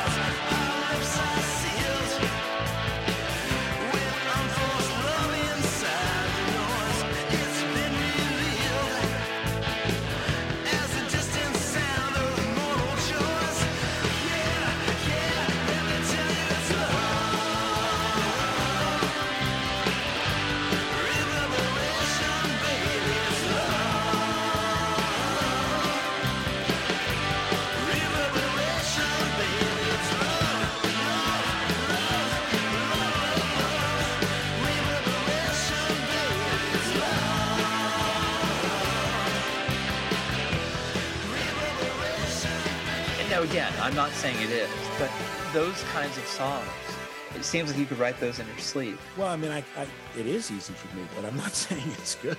I'm not saying they're good songs. I'm just saying, yeah. I mean, I think after a while, uh, certain things come more easily than others. I never, you know, you probably we probably have discussed this before, but I don't ever spend more than two hours writing a song. I might spend more than two hours writing a string trio, Uh, but you know, I'm not gonna. I don't. I I edit lyrics later sometimes, but and this is not a philosophy or a some kind of brag or something. It, personally, the way it works for me, it's better that way. Um, because if I start intellectually constructing it like this might be a good bridge, but I'm just not feeling what the bridge should be, then it starts to feel uh, rickety. And then lyrically, I want to have most of it right away, you know, or not right away, but it's mulling around in your head. But by the time I actually sit down and write it, I want to have most of it. And then some of the uh, images or adjectives or you, you change things and I want to edit it in that way. But I want to have the bulk of it fast because if I'm left to my own devices, you know, to ruin it, then that's what I'll do. Well, it, you know, as I've gotten older, I have found that I've finally, but from a writing standpoint, I've finally, in the last like couple of years, I know what I can do well. Like I know, I know my love reverberation reflex. I know which one I've got. I know what I can do. I'm never going to write a pastoral novel. Like I'm not that guy. write Wordsworth, you can write about daffodils. Yeah, I can't do that. I can't do. I mean, I can barely, I can barely, you know, describe the house somebody lives in. So I know, I know what I can do. And so what I've done is I've decided, you know, like, not to get weird, but but like between us, there's over a hundred years of living on this planet, and there's not a hundred more. And so I kind of feel like, you know, all right, like I want to I have books I want to write. I have I have art I want to create. And I'm going to go with what comes easy to me because I trust it now more than I've ever trusted it because I I know I'm good at it and I know what I'm not good at. And I don't really Yeah. want to become somebody who I'm not going to be Hawthorne. And I don't want to work I don't want to be Hawthorne. Um so I guess my question to you is is there a, is there a reflex ever in you to go I'm going to write 12 love reverberations and put together a trio and start start playing clubs like because that would be that would be easy I think. Uh, no there isn't. I mean i, I i'd rather just do uh, part of this is that people listen to music now in a different way. It's not necessarily the way that i like but it's a different way and they play music in a different way and they record music in a different way. Most of it is not really my thing in terms of those processes uh a lot of music is textual music which i love but Mhm. um computers have kind of made less interplay with musicians you know that that kind of thing is not totally dead of course but um you know you used to get in a room and and that was it uh before you could fix things uh you just had to the the interesting thing about that see people say analog they mean tape but tape is just a tiny part of analog so when they say I love analog recording, I, I think they many people mean that they love tape rather than you know a hard disk. But analog is a whole thing, a whole uh, process where you don't have a lot of time, usually a lot of tracks, and a lot of editing capability. You have all of those things really easily now. I mean, tuning vocals is a somewhat new thing. Quantizing, which people don't concentrate as much on, but you know the fixing of beats in every instrument including vocals uh has made for these perfect uh, sort of technically perfect uh ways of recording and also the audience comes to respect those things um and they don't want to hear somebody sing off key. They're not used to it. Um and so uh that process wouldn't work for me. What does you ask the question about do am I tempted to do one of those things? I, I think about a live show or a recording practically that musicians could do because I'd like to record live. You know, I didn't do it this time, I couldn't.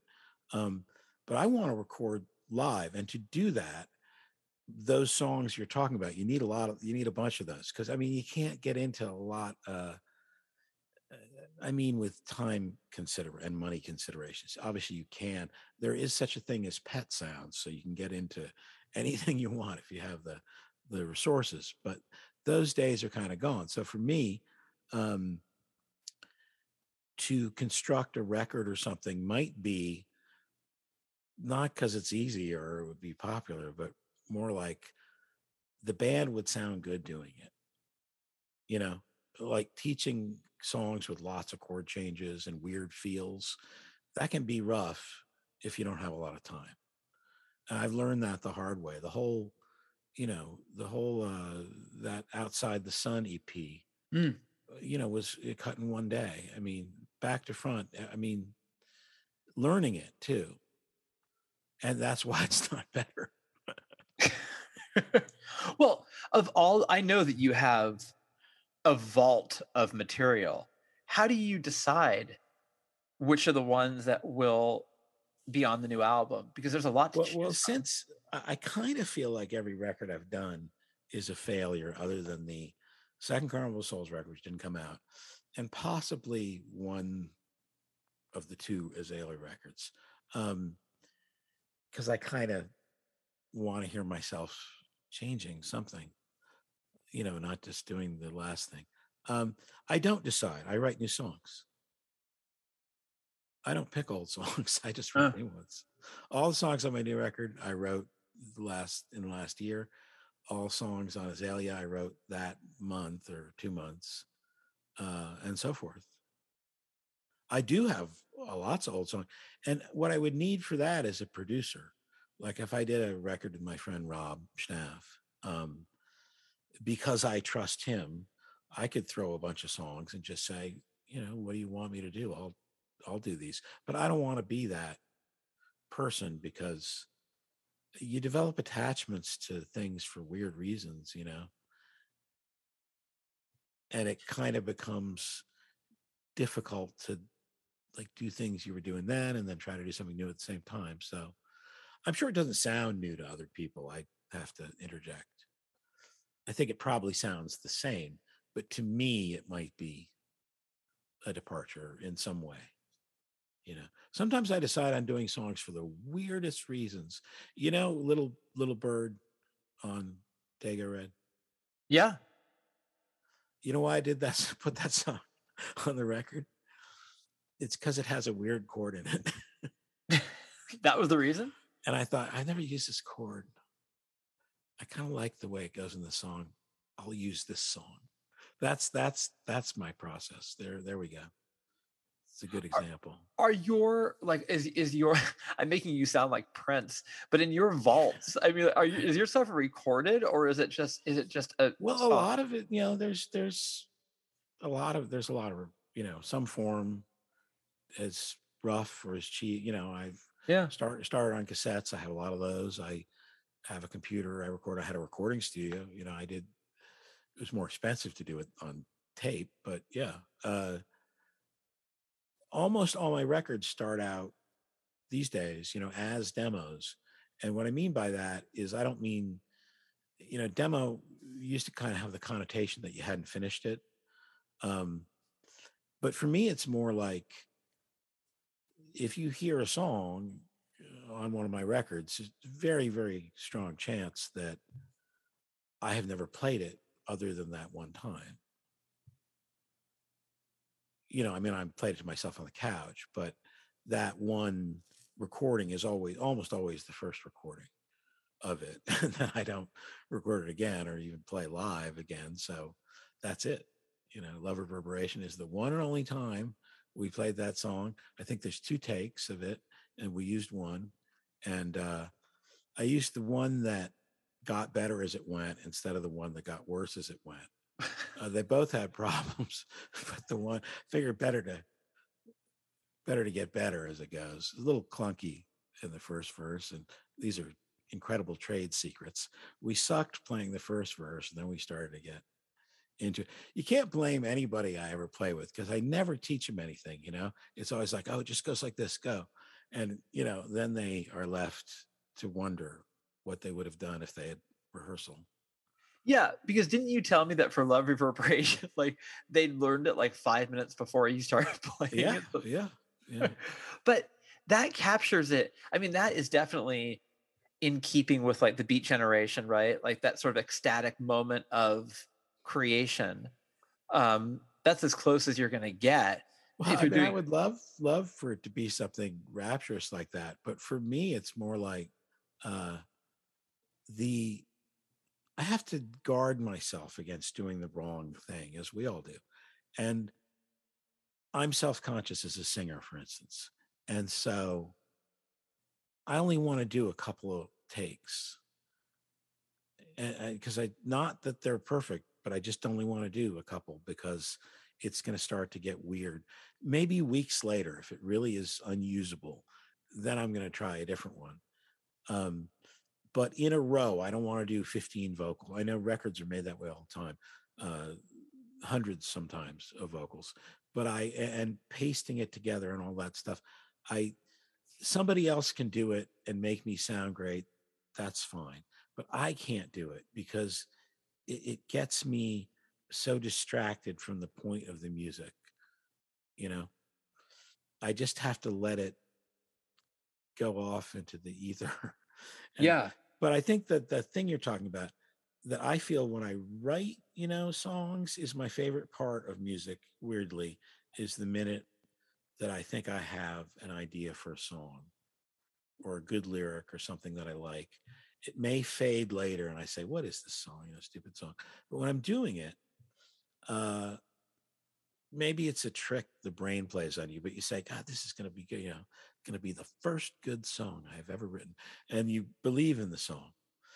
And you know, I found out it happens with other people's songs too, because I, I I worked a lot, you know, with songwriters recording, and you almost have to be, but you also are naturally inclined to love what you're working on.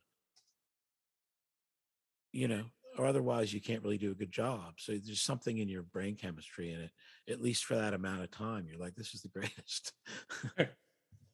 Well, uh, but that's something that I found with musicians where, like, if someone's, you know, if you're supposed to interview somebody about the album that, that's coming out, they they would rather talk about the album that that they're actually currently writing, like they're already over it.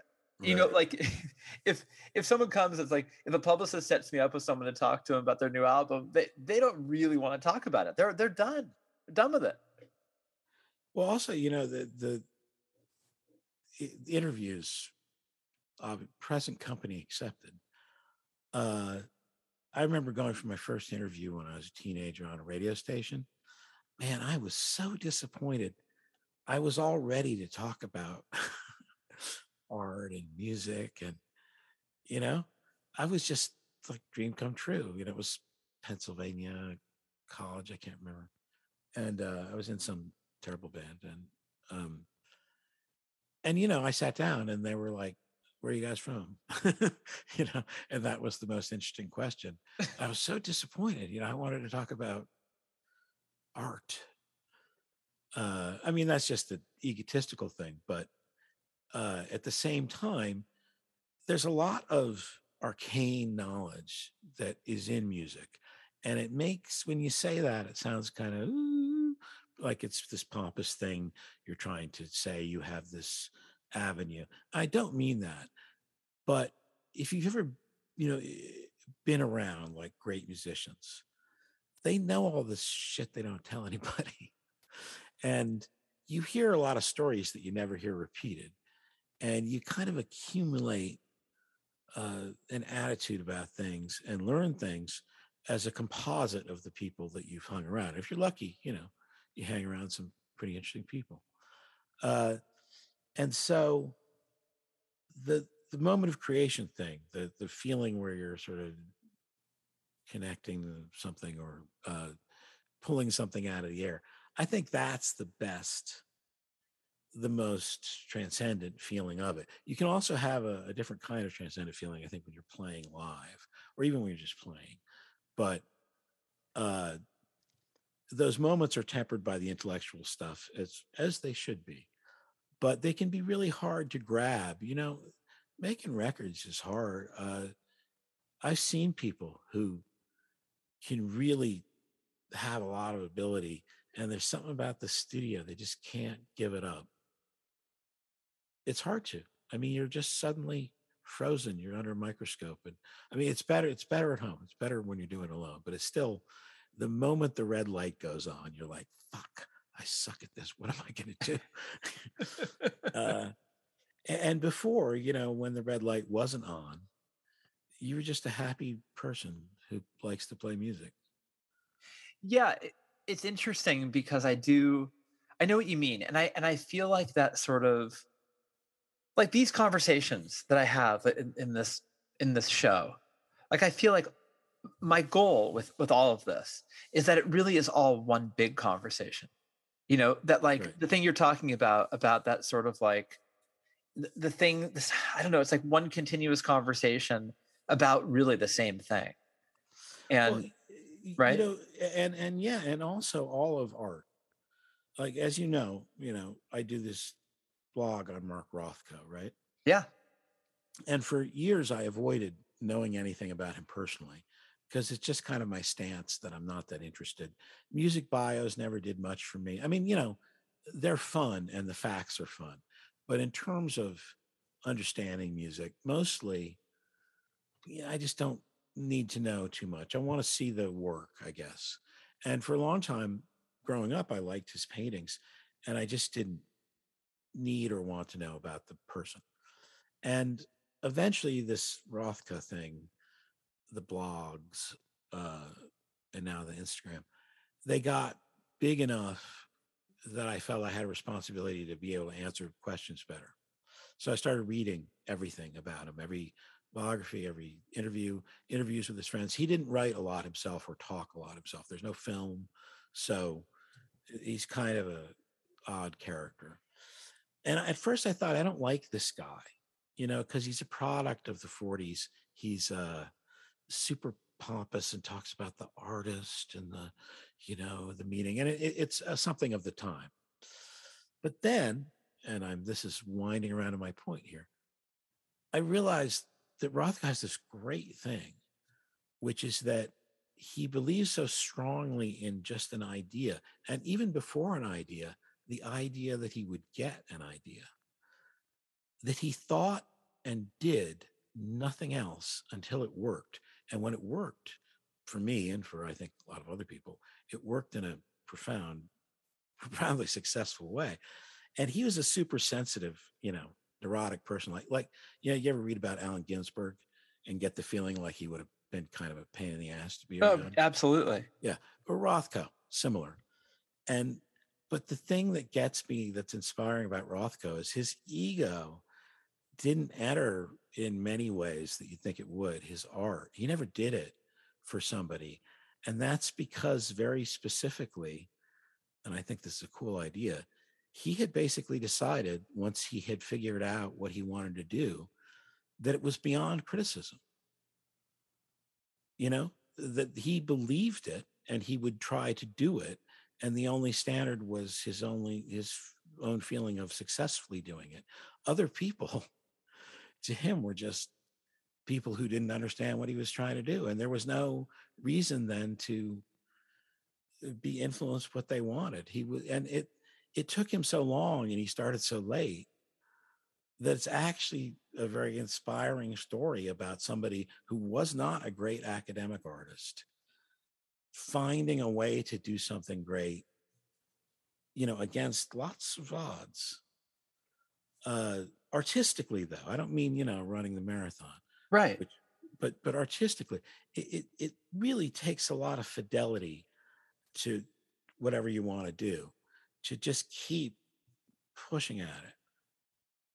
Do you do you think that in some ways you are Rothkoian because you have all I mean maybe there's something resonating about his own biography in the sense that you know your ego to me has always been something that like for example you seem like you're kind of camera shy. You keep a low profile. You're not you're not a guy who is you don't seem like you have an ego problem you know you, you whereas a lot Well, of I think people all musicians have ego I know, but like, but you're, but you're not like you're not, um, you know, you you're not Axl Rose. You know, you definitely ha- were you preferred the shadows over the light, and which gets back to what we were talking about at the top of the conversation. And in many ways, like your fidelity to your own art and you putting the art before the persona seems like it was always been a very conscious and comfortable place for you to exist. Am I am I interpreting No, I mean I'm I'm a bass player, so the first thing you do is stand behind somebody whose people are looking at. I think I like I used to like that. Um, I mean, I don't know. Part of it is that I have you know, misgivings and anxieties, and it's easier for me to not have them if I'm not kind of putting myself out there. But also, you know, you only have so much talent, and you can't say what it is, and you sort of owe it to people to, or you know, to yourself to try to keep working on what you're doing as long you know if if you're going to do it until you drop then just do it till you drop. Um when you're working on somebody else's record I think it's kind of like it's their dream you know because i criticize a lot of music but you know if you write a song that you are sincere about you know i love you because i love that uh, spirit and that impulse you know that people have to put something across right? um and and so uh i guess you know you're right kind of um but i'm interested i like working so uh in a way i mean lazy but you know what i mean i like to work so when i don't have anything to do yeah i sit down and i write some music and i enjoy it and it takes me out of any idea about what it's for or uh, and i'm just very comfortable with that. And the more, I mean, it's again hard to make a living, but the more I can do that, uh, it's just always been the enemy to try to think about what people want.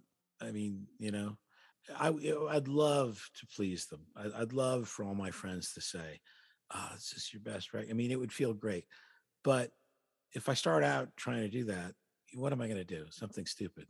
Did you was your plan always art? Like when you you went to college in Pennsylvania, is that what you did? Oh, I didn't go to college. no, I You, didn't you didn't bother. Yeah. So Uh, no, my, my plan was always art. My plan was to be a painter or, or an illustrator or something, you know, visual art until I was about 16 and uh, music seemed social. I didn't, art was very solitary. yeah. And so I got a bass.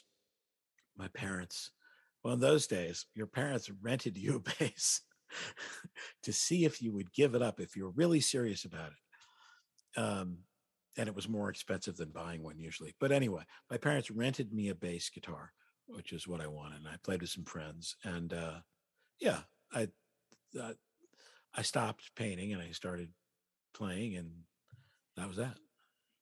Were your parents because your parents were really cool from what you've said about them on online and stuff? I mean, were they pretty supportive of your They were, yeah, Yeah. they were. I mean, they were kind of directionless about how to do things, but um, my father, my my grandmother, my mother's side was a, a pianist as a professional, uh, uh, and she gave it up and you know worked at Aetna. But she had studied with Ernest Bloch and these people and uh, uh, Benjamin Britten, you know, at Hartt School of Music. She was the first person in her family to go to college. They were Italian.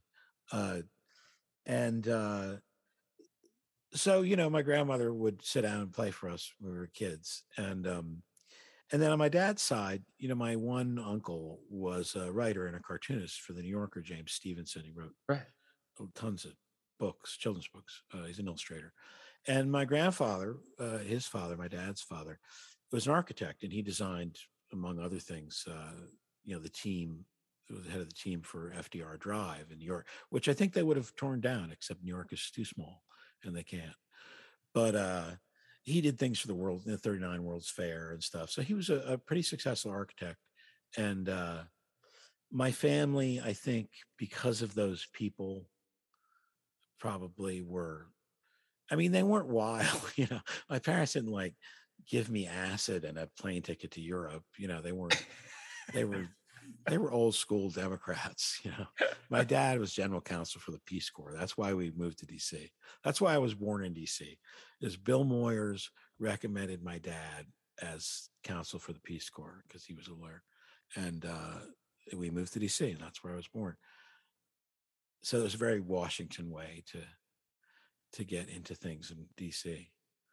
Uh, we live next to door to Mondale, Walter Mondale. Jeez, That's very DC thing, you know. very. In, L- in LA, it's like I live next door to Kevin Spacey. Well, may hopefully not Kevin Spacey at this point, but you know what I mean. Yeah.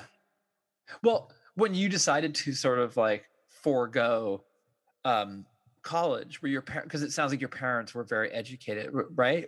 I mean, were they? I think they would have liked for me to go to college. Yeah. Um, but I, I just didn't. I didn't know what I was going to do exactly, but I certainly. I, I thought about going to music school, but I'm not a very organized person in terms of the kind of music that I would have been learning at music school. I mean, now I'd love to write or do write a, a string quartet, but I do it in a very haphazard and clunky way because I'm not musically educated, and I, I don't think I would have done well. I don't like structure. Um, I have really bad ADD, as I'm sure you can tell by talking to me. Uh, and the way that it manifests with music, and I, I think it's the reason I like the studio, frankly, is because it's a lot harder for me to concentrate on one thing than a bunch of things at once. And in the recording studio, you know, you're always looking at a meter over here and meter over there, and there's the fader, and you got to watch this level. And I perfectly happy doing that. That makes sense. and I have more trouble writing because you know I write some mostly poetry, uh, and luckily it's a short form. I never could write a fucking novel, man. I mean, I would love to, but the amount of structure and sitting and one thing and looking at a page, uh, I start to, you know, my brain starts to turn off and it wanders in that way uh, to circumlocution, you know, to, uh, when I would read, when I didn't realize when I was a kid, I would read something and I found it interesting. And very quickly, I would find that I wasn't reading it anymore. I was just thinking about it. And thinking about it was not unproductive, but you know, you start to grow up, you start to read the Russians. How long can you go before you forget their names? Right. you know, how many Tolstoy has how many, you know, Russian names you're probably not going to remember, even if you're paying attention. Um, so I ended up learning how to read books on, um, you know, they say that Joyce, you know, because he had failing eyesight, you could sort of make a case for Joyce growing more dependent on recollections and sounds by the time his career sort of winds down he's talking about conversations and stuff and uh, it was interesting somebody suggested that how many artists uh, in history are influenced by some kind of malady or disability uh, including the fact that rothko was very nearsighted and painted very large and very close to the paintings and that's how he wanted you to look at them because that's the way that he was working on them uh, and you know i'm it's not like a, a a secret. It's nothing bad but you just wonder you know somebody beethoven can't hear or joyce can't you know can't read these things start to affect how people produce their work. So i think my add is kind of unfortunately it's always hard for me to sit down with a guitar and try to practice like a million people I know, you know, 12 hours a day, blah, blah, blah, blah, blah. I could never, I don't pick up a guitar, you know, unless I have a very good reason to.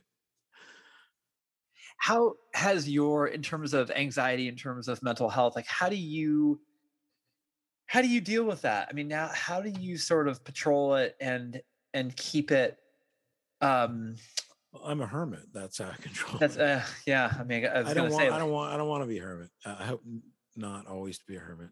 Um, and I think you know. I don't want to. Boy, there's nothing more boring to me than pandemic conversation. Believe me. uh, but I will say that I don't think it was helpful.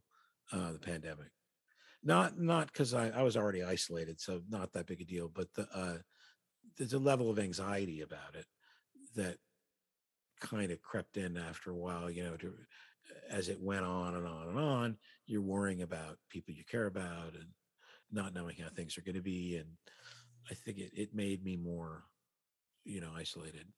Uh, I deal with it by not working as much as I'd like to. I think if I didn't have such grave uh, anxiety problems, I would work more like I did in the old days, where I'd be more willing to travel. Or it's really about meeting people, you know, and you can't blame people for not calling you up when they haven't seen you in a million years. right. Um, so I think I've suffered sort of maybe, you know, or maybe just nobody wants to work with me. But I also could have suffered in the way that, uh, and yeah, I have a few compatriots and collaborators, and I mean, you know, I'm busy. I just be a little bit better if I was doing different things, and I think that the anxiety really plays in the last five or ten years. You know, uh, and things happened. You know, it happens to everybody, but things happen. People die. You know, I can't tell you how my dog dying was like the worst thing that ever happened to me. And uh, some people would find that silly to say, but truly, like something I still getting over or won't ever get over. Right. Uh, we, we were very joined at the hip, you know, and my parents died, and you know, all these things are things that happen to everybody.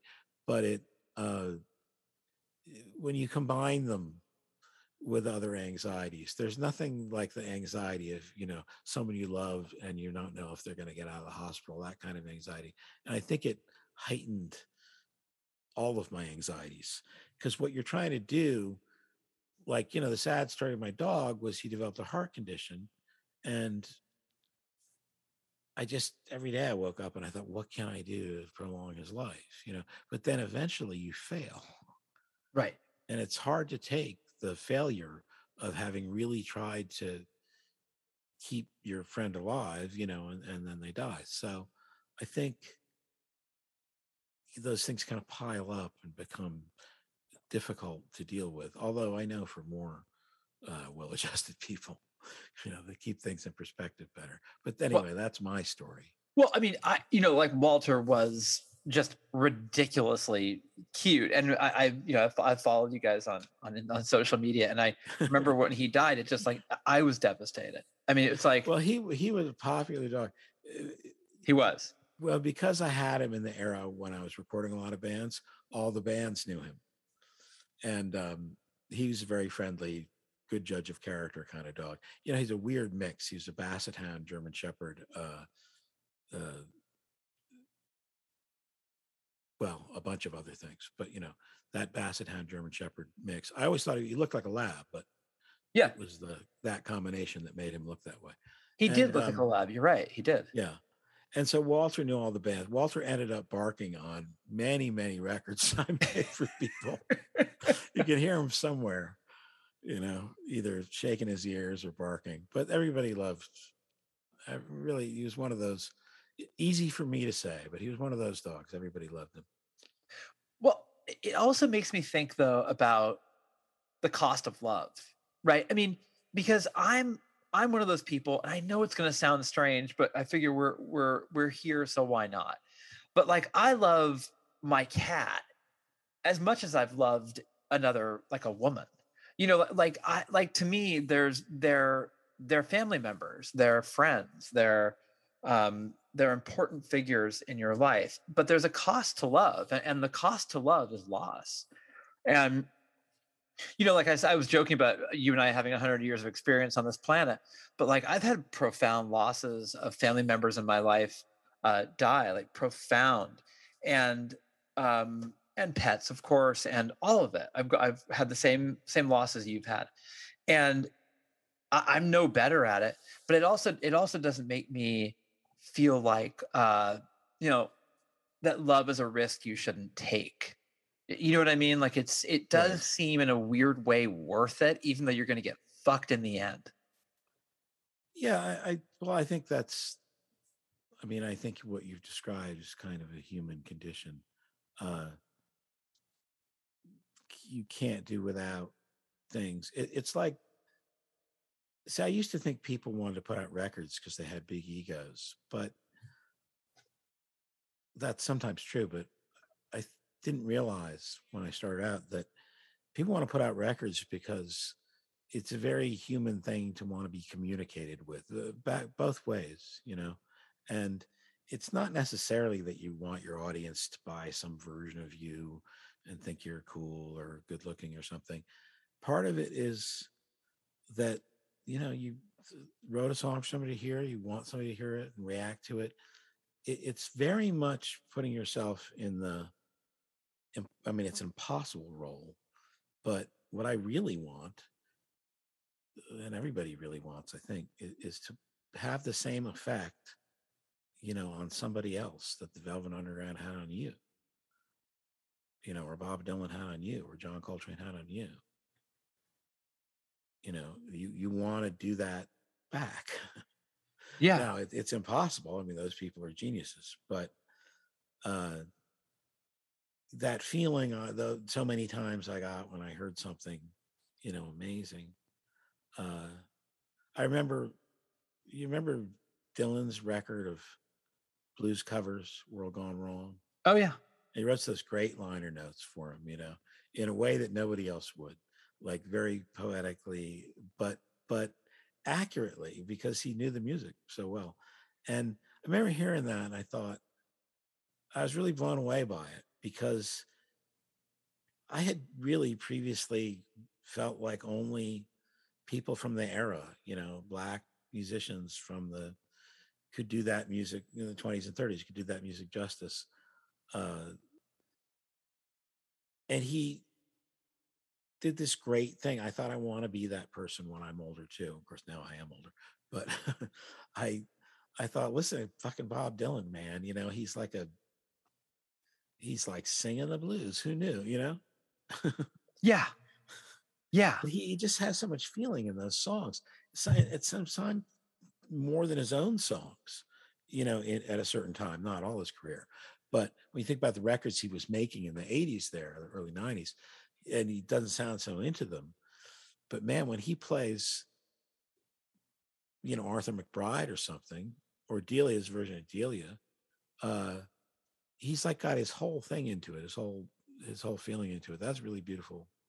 I love it when people do that. I mean, and that's the Townes Van Zandt thing. You know, I, I hate to have conversations about Townes Van Zandt because if you get into anybody from Texas, they were Townes Van Zandt's best friend, and they saw him over at the TikTok Inn, and well, it's a conversation that goes on for weeks.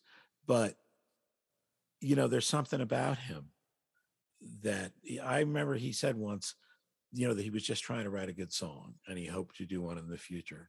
And I thought, that's that's what we all want to do, although he's a lot closer than most of us. but I always get that feeling with him. It's a cemented feeling. It's this uh Bob Dylan talks about the way that Lightnin' Hopkins like carried himself, that he wanted to carry himself like Lightnin' Hopkins carried himself, not sounded like, you know. The concept is a kind of a more sophisticated concept. It's a bearing, you know. It's like Orson Welles said that uh, there's a word for king's actor. I mean, it's not the best actor, but it's the one who has to play the king. And that's what he was. And, you know, once you hear that, you know it's absolutely true about Orson Welles. He does have to play the king, you know he can't play the guy who's selling cigarettes on the corner. He's going to be terrible. but he, but not many people can play the king. So lucky, you know.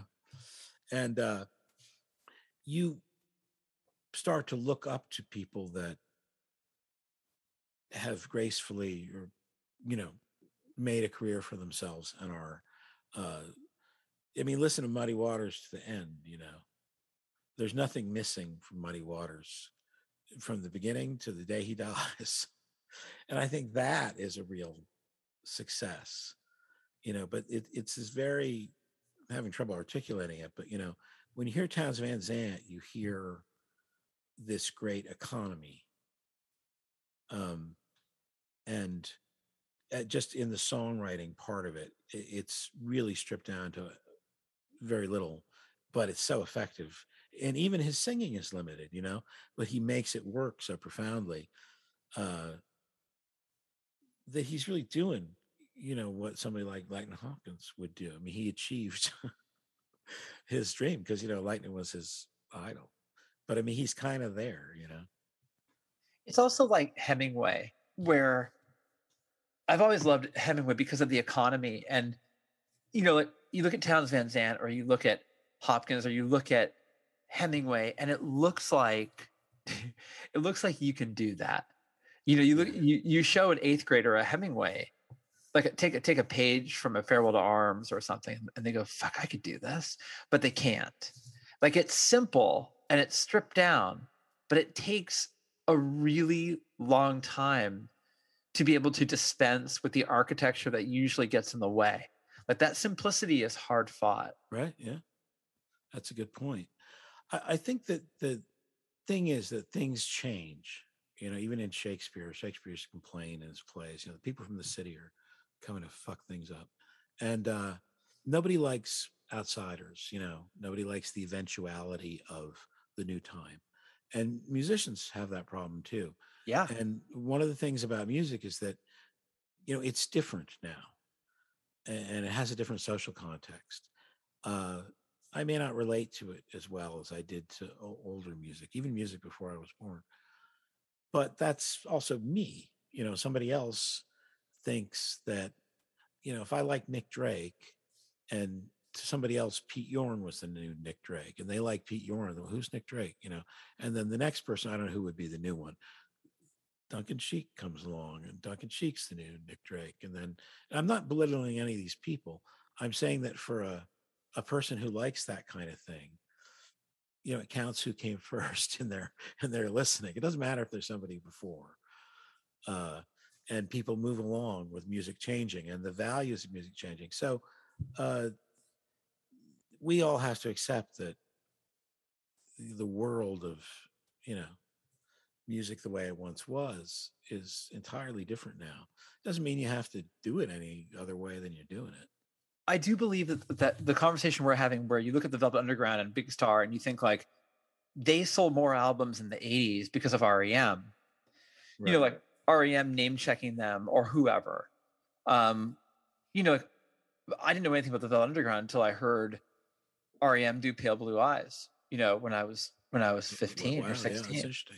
right. I didn't. I'd never heard of him before. because you know the third Velvet Underground record was one of the three or four most important records of my life because I heard it when I way before I started playing music. My my sister went to Wesleyan.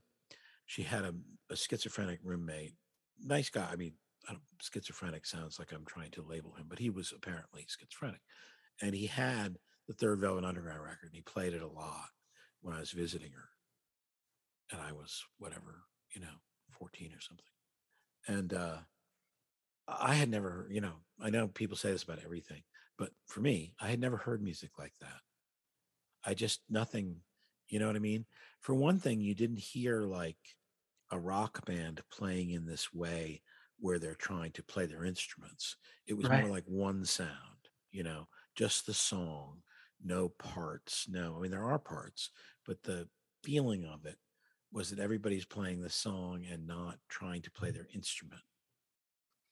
And it also has Lou Reed's really energetic and funny and exuberant delivery on it. And I remember exactly this day. He played the second side first. So beginning to see the light is how I thought the record went for years. But that song is so driving, you know? I mean, it's kind of like with uh I don't know with Van Gogh, where where sort of like people found him later. you know what I Yeah, mean? Like yeah. I kind of feel that that that's the sort of eternal heartbeat of art in in the sense that like nothing will get lost. If if if the conversation of art keeps going on through either whether it's influence like you're the Duncan Sheik thing or it's just through whatever i feel like if it's if it's created it will be found um, through through the conversation of art and through the conversation of conversations about art Yeah, I, mean, Um, I actually wish that things, if you want to know the real truth, I wish that things were a little more difficult for people because yeah. I think that convenience has. uh I- I- I have an illustration of this, if you don't mind, since we're not actually. I thought we were going to be doing this live, and then I was going to watch how much I rambled like a fucking moron. but I figure you're going to, out of old friendship from me, and not going to make me sound too stupid. Um, but but here's the thing about the internet and technology, and it's great, it's amazing. But he- he- here's the thing I've been thinking about, which is that um, on one hand, if you go to the Rijksmuseum website, you can get uh, they will mail you a high resolution picture of any public domain painting in their collection for free that you can do anything you want with and that's like 50,000 paintings that you're never going to see you know probably unless you're over there. And that's the internet man. I mean it's just amazing the resource that you have to do things to see things to get music everything. But unfortunately one thing i learned from recording is that if you give most people uh, an out they take it. I guess it's human nature you know? And the easier things become the more disposable they are. And when they're disposable they're not important anymore. And one of the things about art is that it needs to be important to somebody. Um, it gives it life you know? It inspires others and somebody has to take it up. And my favorite illustration of this is my favorite because it's personal but i will just tell you. My favorite record possibly in the world is the 1931 skip james recordings which of course is a compilation of 78s and there's nothing heavier or deeper to me than that record in, in the feeling.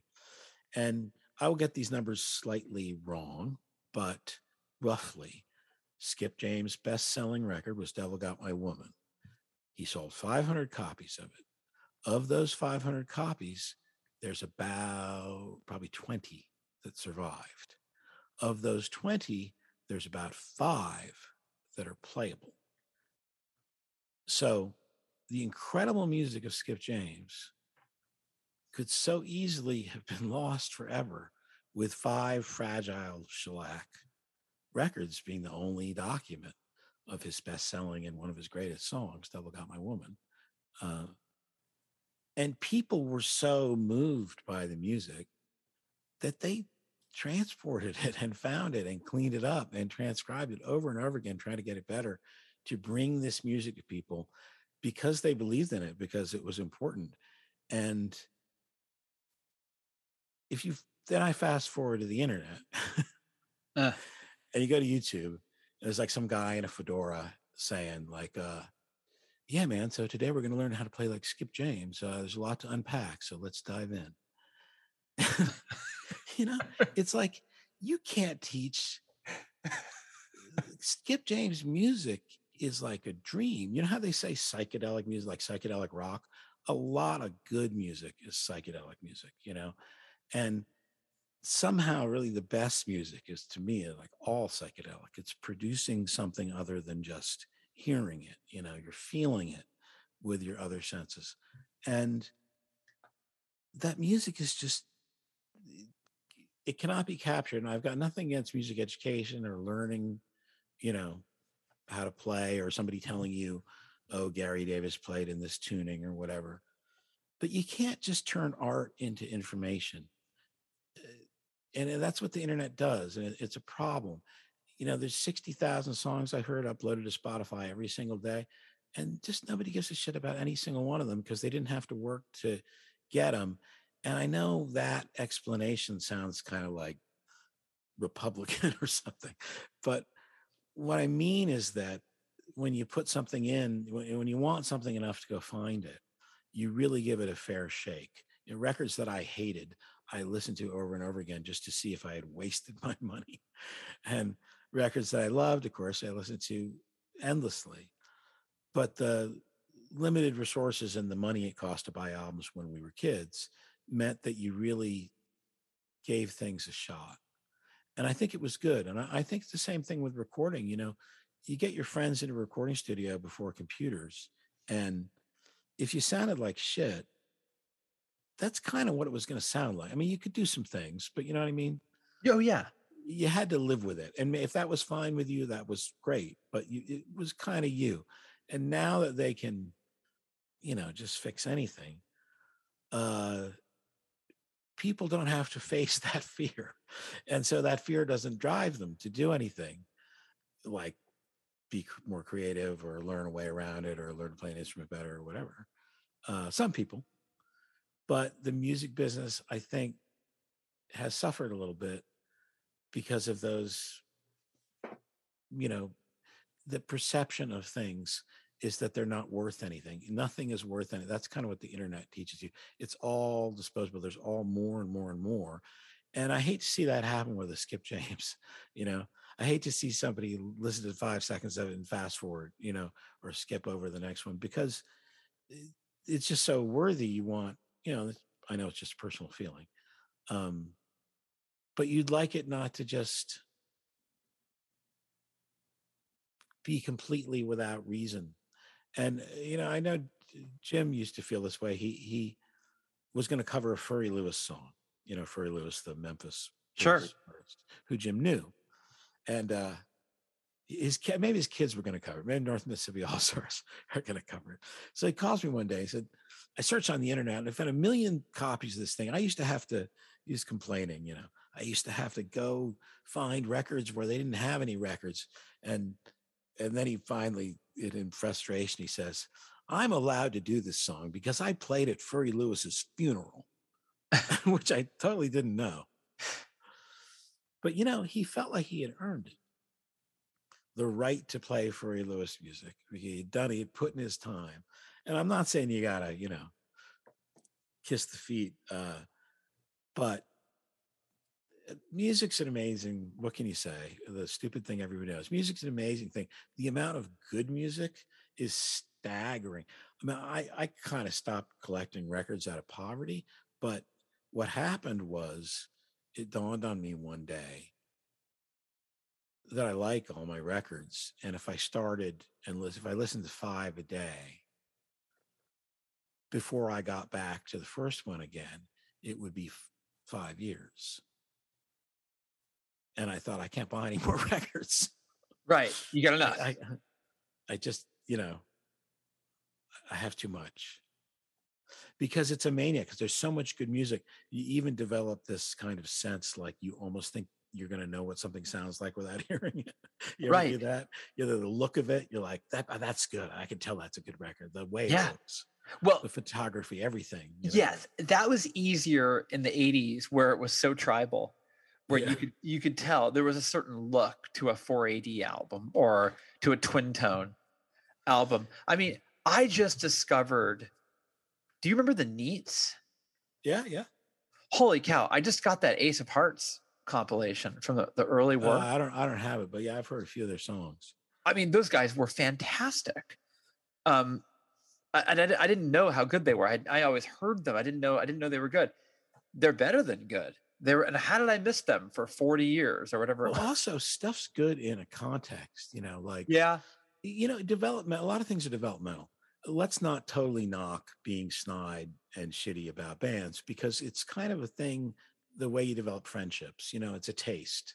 It's like all these bands all suck. They fucking have big hair. Fuck these people. And and you know, that's not true. there are bands with big hair that are good. But you kind of get friends that way, get ta- uh, developing taste is like a rite of passage it's not totally useless. You know, it's a social thing to get into a group of people. We all like cool things, right? right. That's what you say when you're young. We all like cool things. Uh, and so it's not bad. But then later, you got to open up your mind a little bit. You know, sometimes there's bands I totally rejected because of style. Like a band would have a very new wavy kind of singing, which I don't love, you know, or uh, synthesizer based things in a kind of uh, John Foxx solo record kind of way, you know. And at the time, I didn't like it, but now I like them, you know, because they're so weird, really. And one thing they are is some of them is really stripped down. Some of that early new wave, you know, not really my thing, but it's like nothing. You know, it's like that early. Well, suicide being the greatest example of it's nothing. You know, it, it's amazing how good it is because it's nothing. It's so bare and raw. No wonder the punk rock kids liked it. You know, I mean, it sounds like it was recorded in a bathroom. I know. I know. It's, it's. I know. it, I know. And there's But something it's great also, music. It's great. You It's know, great. it's a great hybrid music. I mean, But God bless something- Ric Ocasek for letting them open for the cars. Oh man, which is so cool. But there's something about being, you know, things being a hard fought. Like I remember we here in the Bay Area, we got into Jonathan Richman. Um, we didn't know about the Modern Lovers. We just got into his solo stuff. He would come out, he would tour here. We got into him, and then we reverse engineered somehow. This is like in 86, 85. And we we heard that that Modern Lovers album existed and we wanted it. And you know the one with with the, the classic one, right? The one, the one with girlfriend and she cracked and hospital. And so we went to go find Girlfriend, it. What a, what a great song. What a great song! And we went to go find it, and we couldn't find it. We went to like six record stores, and then it was like, finally we found it in the seventh one, and it was like we literally felt like you know it, it was hard fought. An, another example is you know, you'd have two albums in your hand in 1987, and you had 12 bucks in your pocket. You can only buy one. And you're making like this, you're it's almost like you're trying to figure out is it the red wire or the black wire that I cut so the bomb doesn't go off? Like this is a big decision, you know? Yeah. And you would stand there for 45 minutes going like, I mean, the Long Ryders, they look pretty cool, but what is this? Like or, or green on I, red. I, I could, you know, they're only personal, but but I got very lucky because I grew up in an era of of good record stores, and I got actually great recommendations from people who worked at record stores. You know, things that I realize now were really smart, considering you give them limited information about what you like. I Right. remember going into one in DC and uh, telling this woman who's you know, I was 12 or something, that I had the harder they come and and what else was like that. you know, like what else is like this harder they come record? I just really loved i wanted to know. And she you know pointed me to a couple good bob marley and Wailers live night at the you know 1975 the london show. And uh you know nothing crazy but good solid and it worked on me you know? Uh it, here come the warm jets which is one of my other like of the f- most important records to me uh you know i'm not sure what I think I- knew Eno from Roxy Music or something, and I was taking a gamble on this weird looking record. And uh, Eno, it just was really mind blowing experience because his songs were, uh, like I said about the Velvet Underground, just oriented to the song and not to the playing. And so he's using all these unconventional but fairly simple ways to make this great variety of tuneful songs uh, in abstract, you know, somewhat abstract way. You know, the they'll have like a fuzz bass solo or you know a chorus of people singing a coda that goes on longer than the song. That's what I did on this record. I it was very you know influenced because he's got all those cool little intros and outros. God, I'm obsessed with those. Yeah, there, there's. I like the idea of working for something. It also reminds me of that. I don't know if you ever saw "It Might Get Loud." You ever see that movie? I did. Remember when Jack White talks about how like I actually really liked this moment. Where I have mentioned it before, but I really liked it where he said like, you know, I know that I, it- you know, I go play this piano part and I have to get back to the mic, and I know it takes seven seconds to get there, so I'll put stuff in the way, so I'll have to, so I'll have to work harder to get there, because it'll mean more when I get there. I mean. I, I thought that was a really cool thing to say. I don't know too much about Jack White. I haven't spent much time with his music, um, but I've liked what I've heard, and I think, and I feel like he's a good student of of music history. But I just thought that was a really cool thing. You got to work for it. Well, I a think he's bit. having a great post success. I mean, he's obviously still successful, but you know, post White Stripes career because uh, I think his thing is cool. You know, magazines, and he he wants record companies to have pressing plants again, and you know, you can ascribe any kind of meaning you want to people's motivations, but to me, those are all good things. He wants, you know, the record business back in the positive way, um, and because there are I mean, there's value to a lot of different kinds of music, and uh, people now, it's wild what they know. Like everybody knows who Mulatu Astatke is, you know, and and that's just something I don't know, ten or twenty years ago, you wouldn't. Only nerds, you know. Yeah, I know. Uh, now everybody, it's like, oh yeah, Mulatu, yeah, which is great because it's great, great music. But when Trump came in, I thought now is the time, man. We're going to get the new Marvin Gaye. We're going to get the new punk rock protest music because it's an Yeah. oppressive time. And, and, you know, we didn't get it uh, because the social context for music is different than it used to be. And, you know, I don't know what you're putting on this interview, but I can say that I hate saying these things because it always sounds like kind of like, oh you got to work harder you know it's like some sort of libertarian feeling or or oh music used to be cool. And i don't really genuinely feel that way. I, I do have a a love for lots of you know music all around the world from all different times um but in my lifetime i've heard lots of things that were new and totally blew me away uh including things like hip hop and certain kinds of electronic music um but the social context of music is just different. In 78, with the songs in the key of life, is that when songs in the key of life is? I believe that's right. Yeah. 76 or 78. Anyway, in DC, I know Stevie was big, but I walked into Discount Record and Books, and you remember that the cover is orange, Oh yeah. and it was packed. It, it was like a Wes Anderson movie. Everybody had that record. There were, were no there were no other records that anybody was carrying in that store, and the store was crowded, and they were lined up. And it is a great record, but socially, in the context, it was an important record to own, not just musically, you know. And I think that's different than it used to be. I think that idea, like in art or America, this is what's happening, so you must listen to it. I think that's changed a little bit. I think there are certain bands like Public Enemy, I think had some of that, you know. I think bands do come along. Not so much here, but the Clash had had it. Um, but music and that social, like as an important part of how society develops. I think that's changed a lot. I think people feel that most music is background music, e- even if it's great music. You know, I'm not slamming it by saying background music, but the way they listen is with an ear to doing something else at the same time. And that's fine, you know. But music had this big political thing that people talk about. But now there's like generations of people who haven't, I think, lived through music having that type of influence on their lives. Uh, you know, it's had a big influence on fashion um, and certain aspects of life. But like politically important, I don't know. You know, I didn't hear it during the Trump era. I heard good records, but I didn't hear like the one that was going to bring the Capitol down. You know.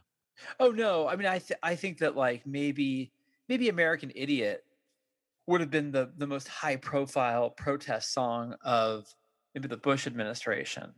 Um, I I'm with you. I thought that that that kind of oppressive regime would have activated the activist, and I thought there'd be. I mean, I think you you probably hear it in hip hop, but it wasn't. But it wasn't really broadcast in a in a major way.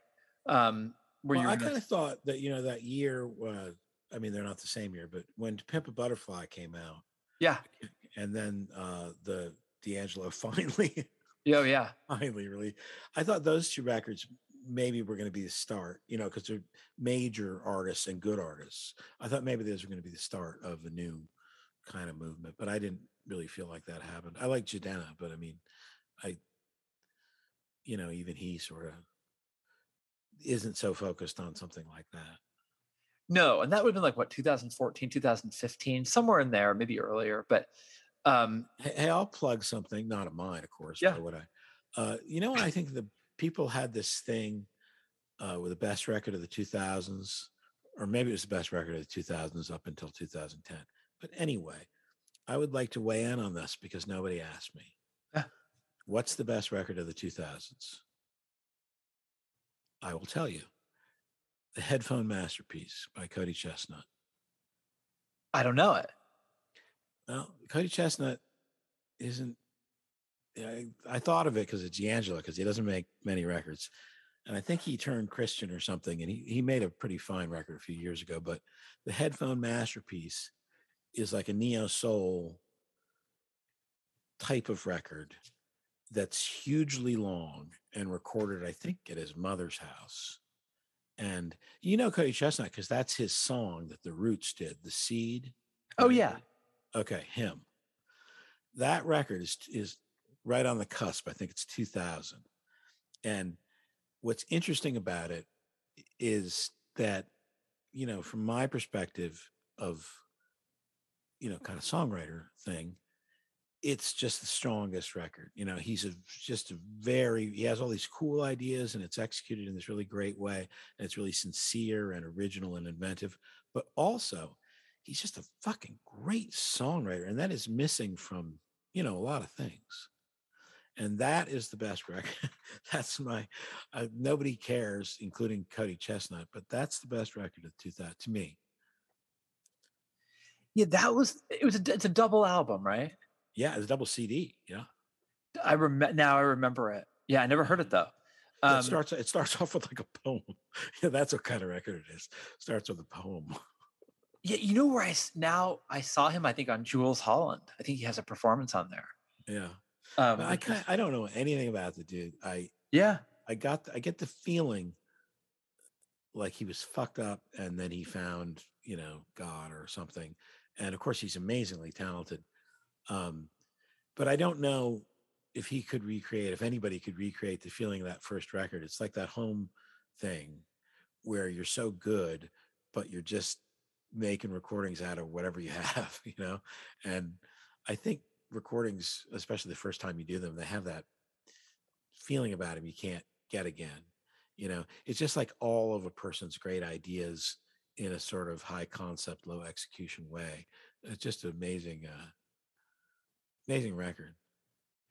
Yeah, the um, a lot of those, a lot of stuff that sort of falls through the cracks like that is really interesting because I think like even someone like D'Angelo, who's so reclusive and so just ridiculously talented.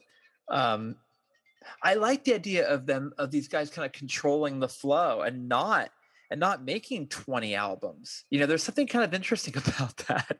Um, where there's a there's a kind of like there's a um, a paucity of material, you know. Um, yeah, I mean, although as we sort of said about the replacements conversation, the uh more and more, I think sometimes you just kind of got to do. You're you're.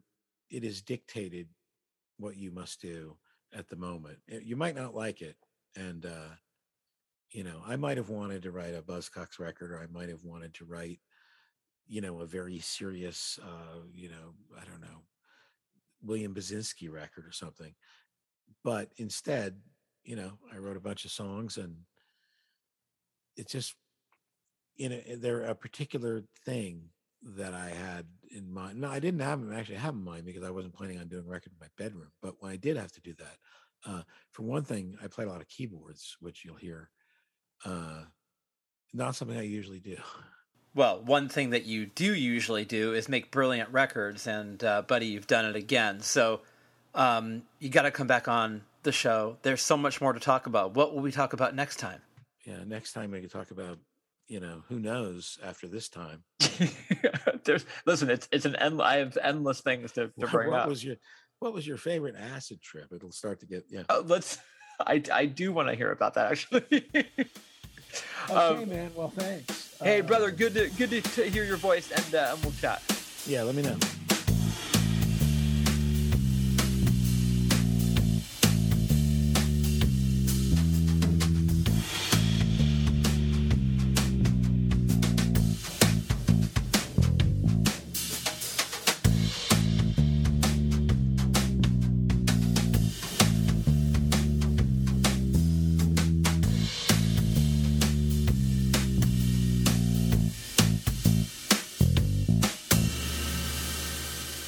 The best. Philip Stevenson, not only one of my all time favorite musicians, he's one of my all time favorite guys. And uh, I'm really, really humbled at the fact that I get to call him a friend. Uh, listen, nightworldrecords.bandcamp.com is where you need to go to find out what's going on with Philip Stevenson and uh, the bands that he puts out on Night World Records. Now, the new album, A Complete History of Dreams, bear with me here because there's a lot of information and I want you to have it all. You got a couple of ordering options, and whatever way you go, you're not going to be disappointed. All right, you can pre order it all. On CD, pre order it now. It's three CDs and a handmade book with a full color illustrated booklet plus downloads. Okay? You can also then go for the Complete History of Dreams box set deluxe, which is CDs plus the digital album. Only 100 copies, I think. Uh, three CDs, DVD, cassette, handmade book with hand dyed end papers, each one unique with a booklet. One piece of original art is included, plus extra surprises. You can pre order that package right now, or pre order the digital album, or pre order the record vinyl set, which is going to be stunning. It's going to be a gorgeous, gorgeous, like a museum piece that you're going to want in your collection. It's only limited to like 300 copies. So get your copy of the vinyl or the digital album or the CDs, the cassette, the thing. There's so many things that you could do. Just go to nightworldrecords.bandcamp.com and uh, it'll it'll walk you through all of the options that you have. Uh, go to alexgreenonline.com, see what's going on with me. Not many options. You can buy my books. I guess those are options. Um, but, uh, well, there is a new book coming out, which I will be talking about. So get ready for that.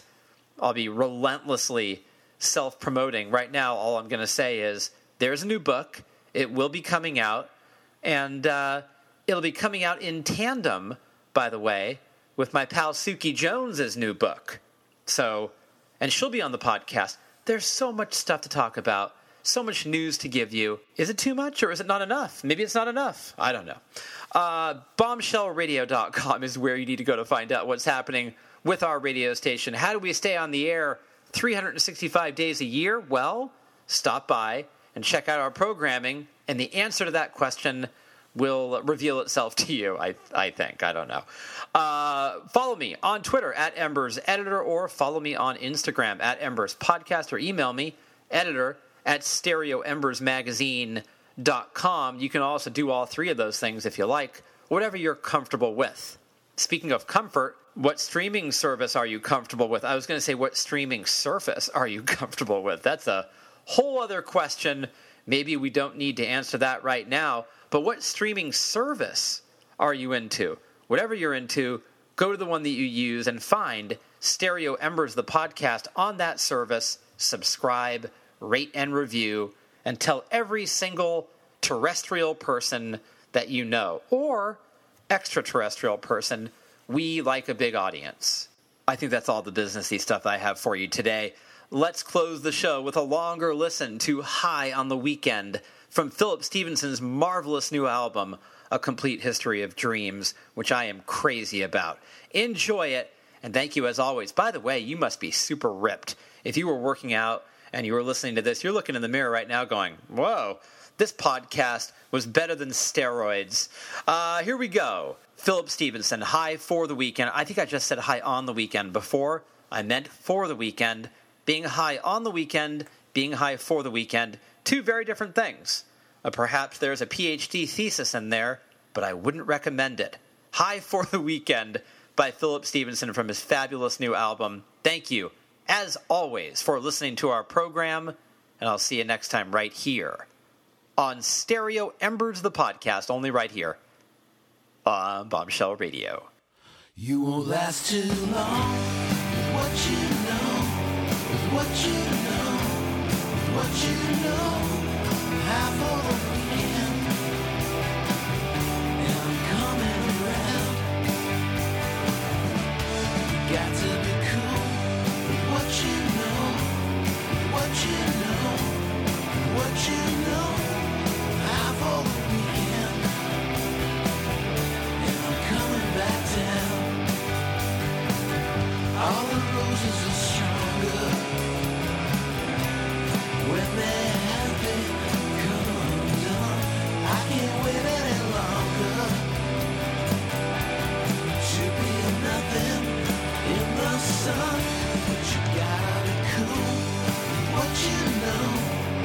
what you know, what you know.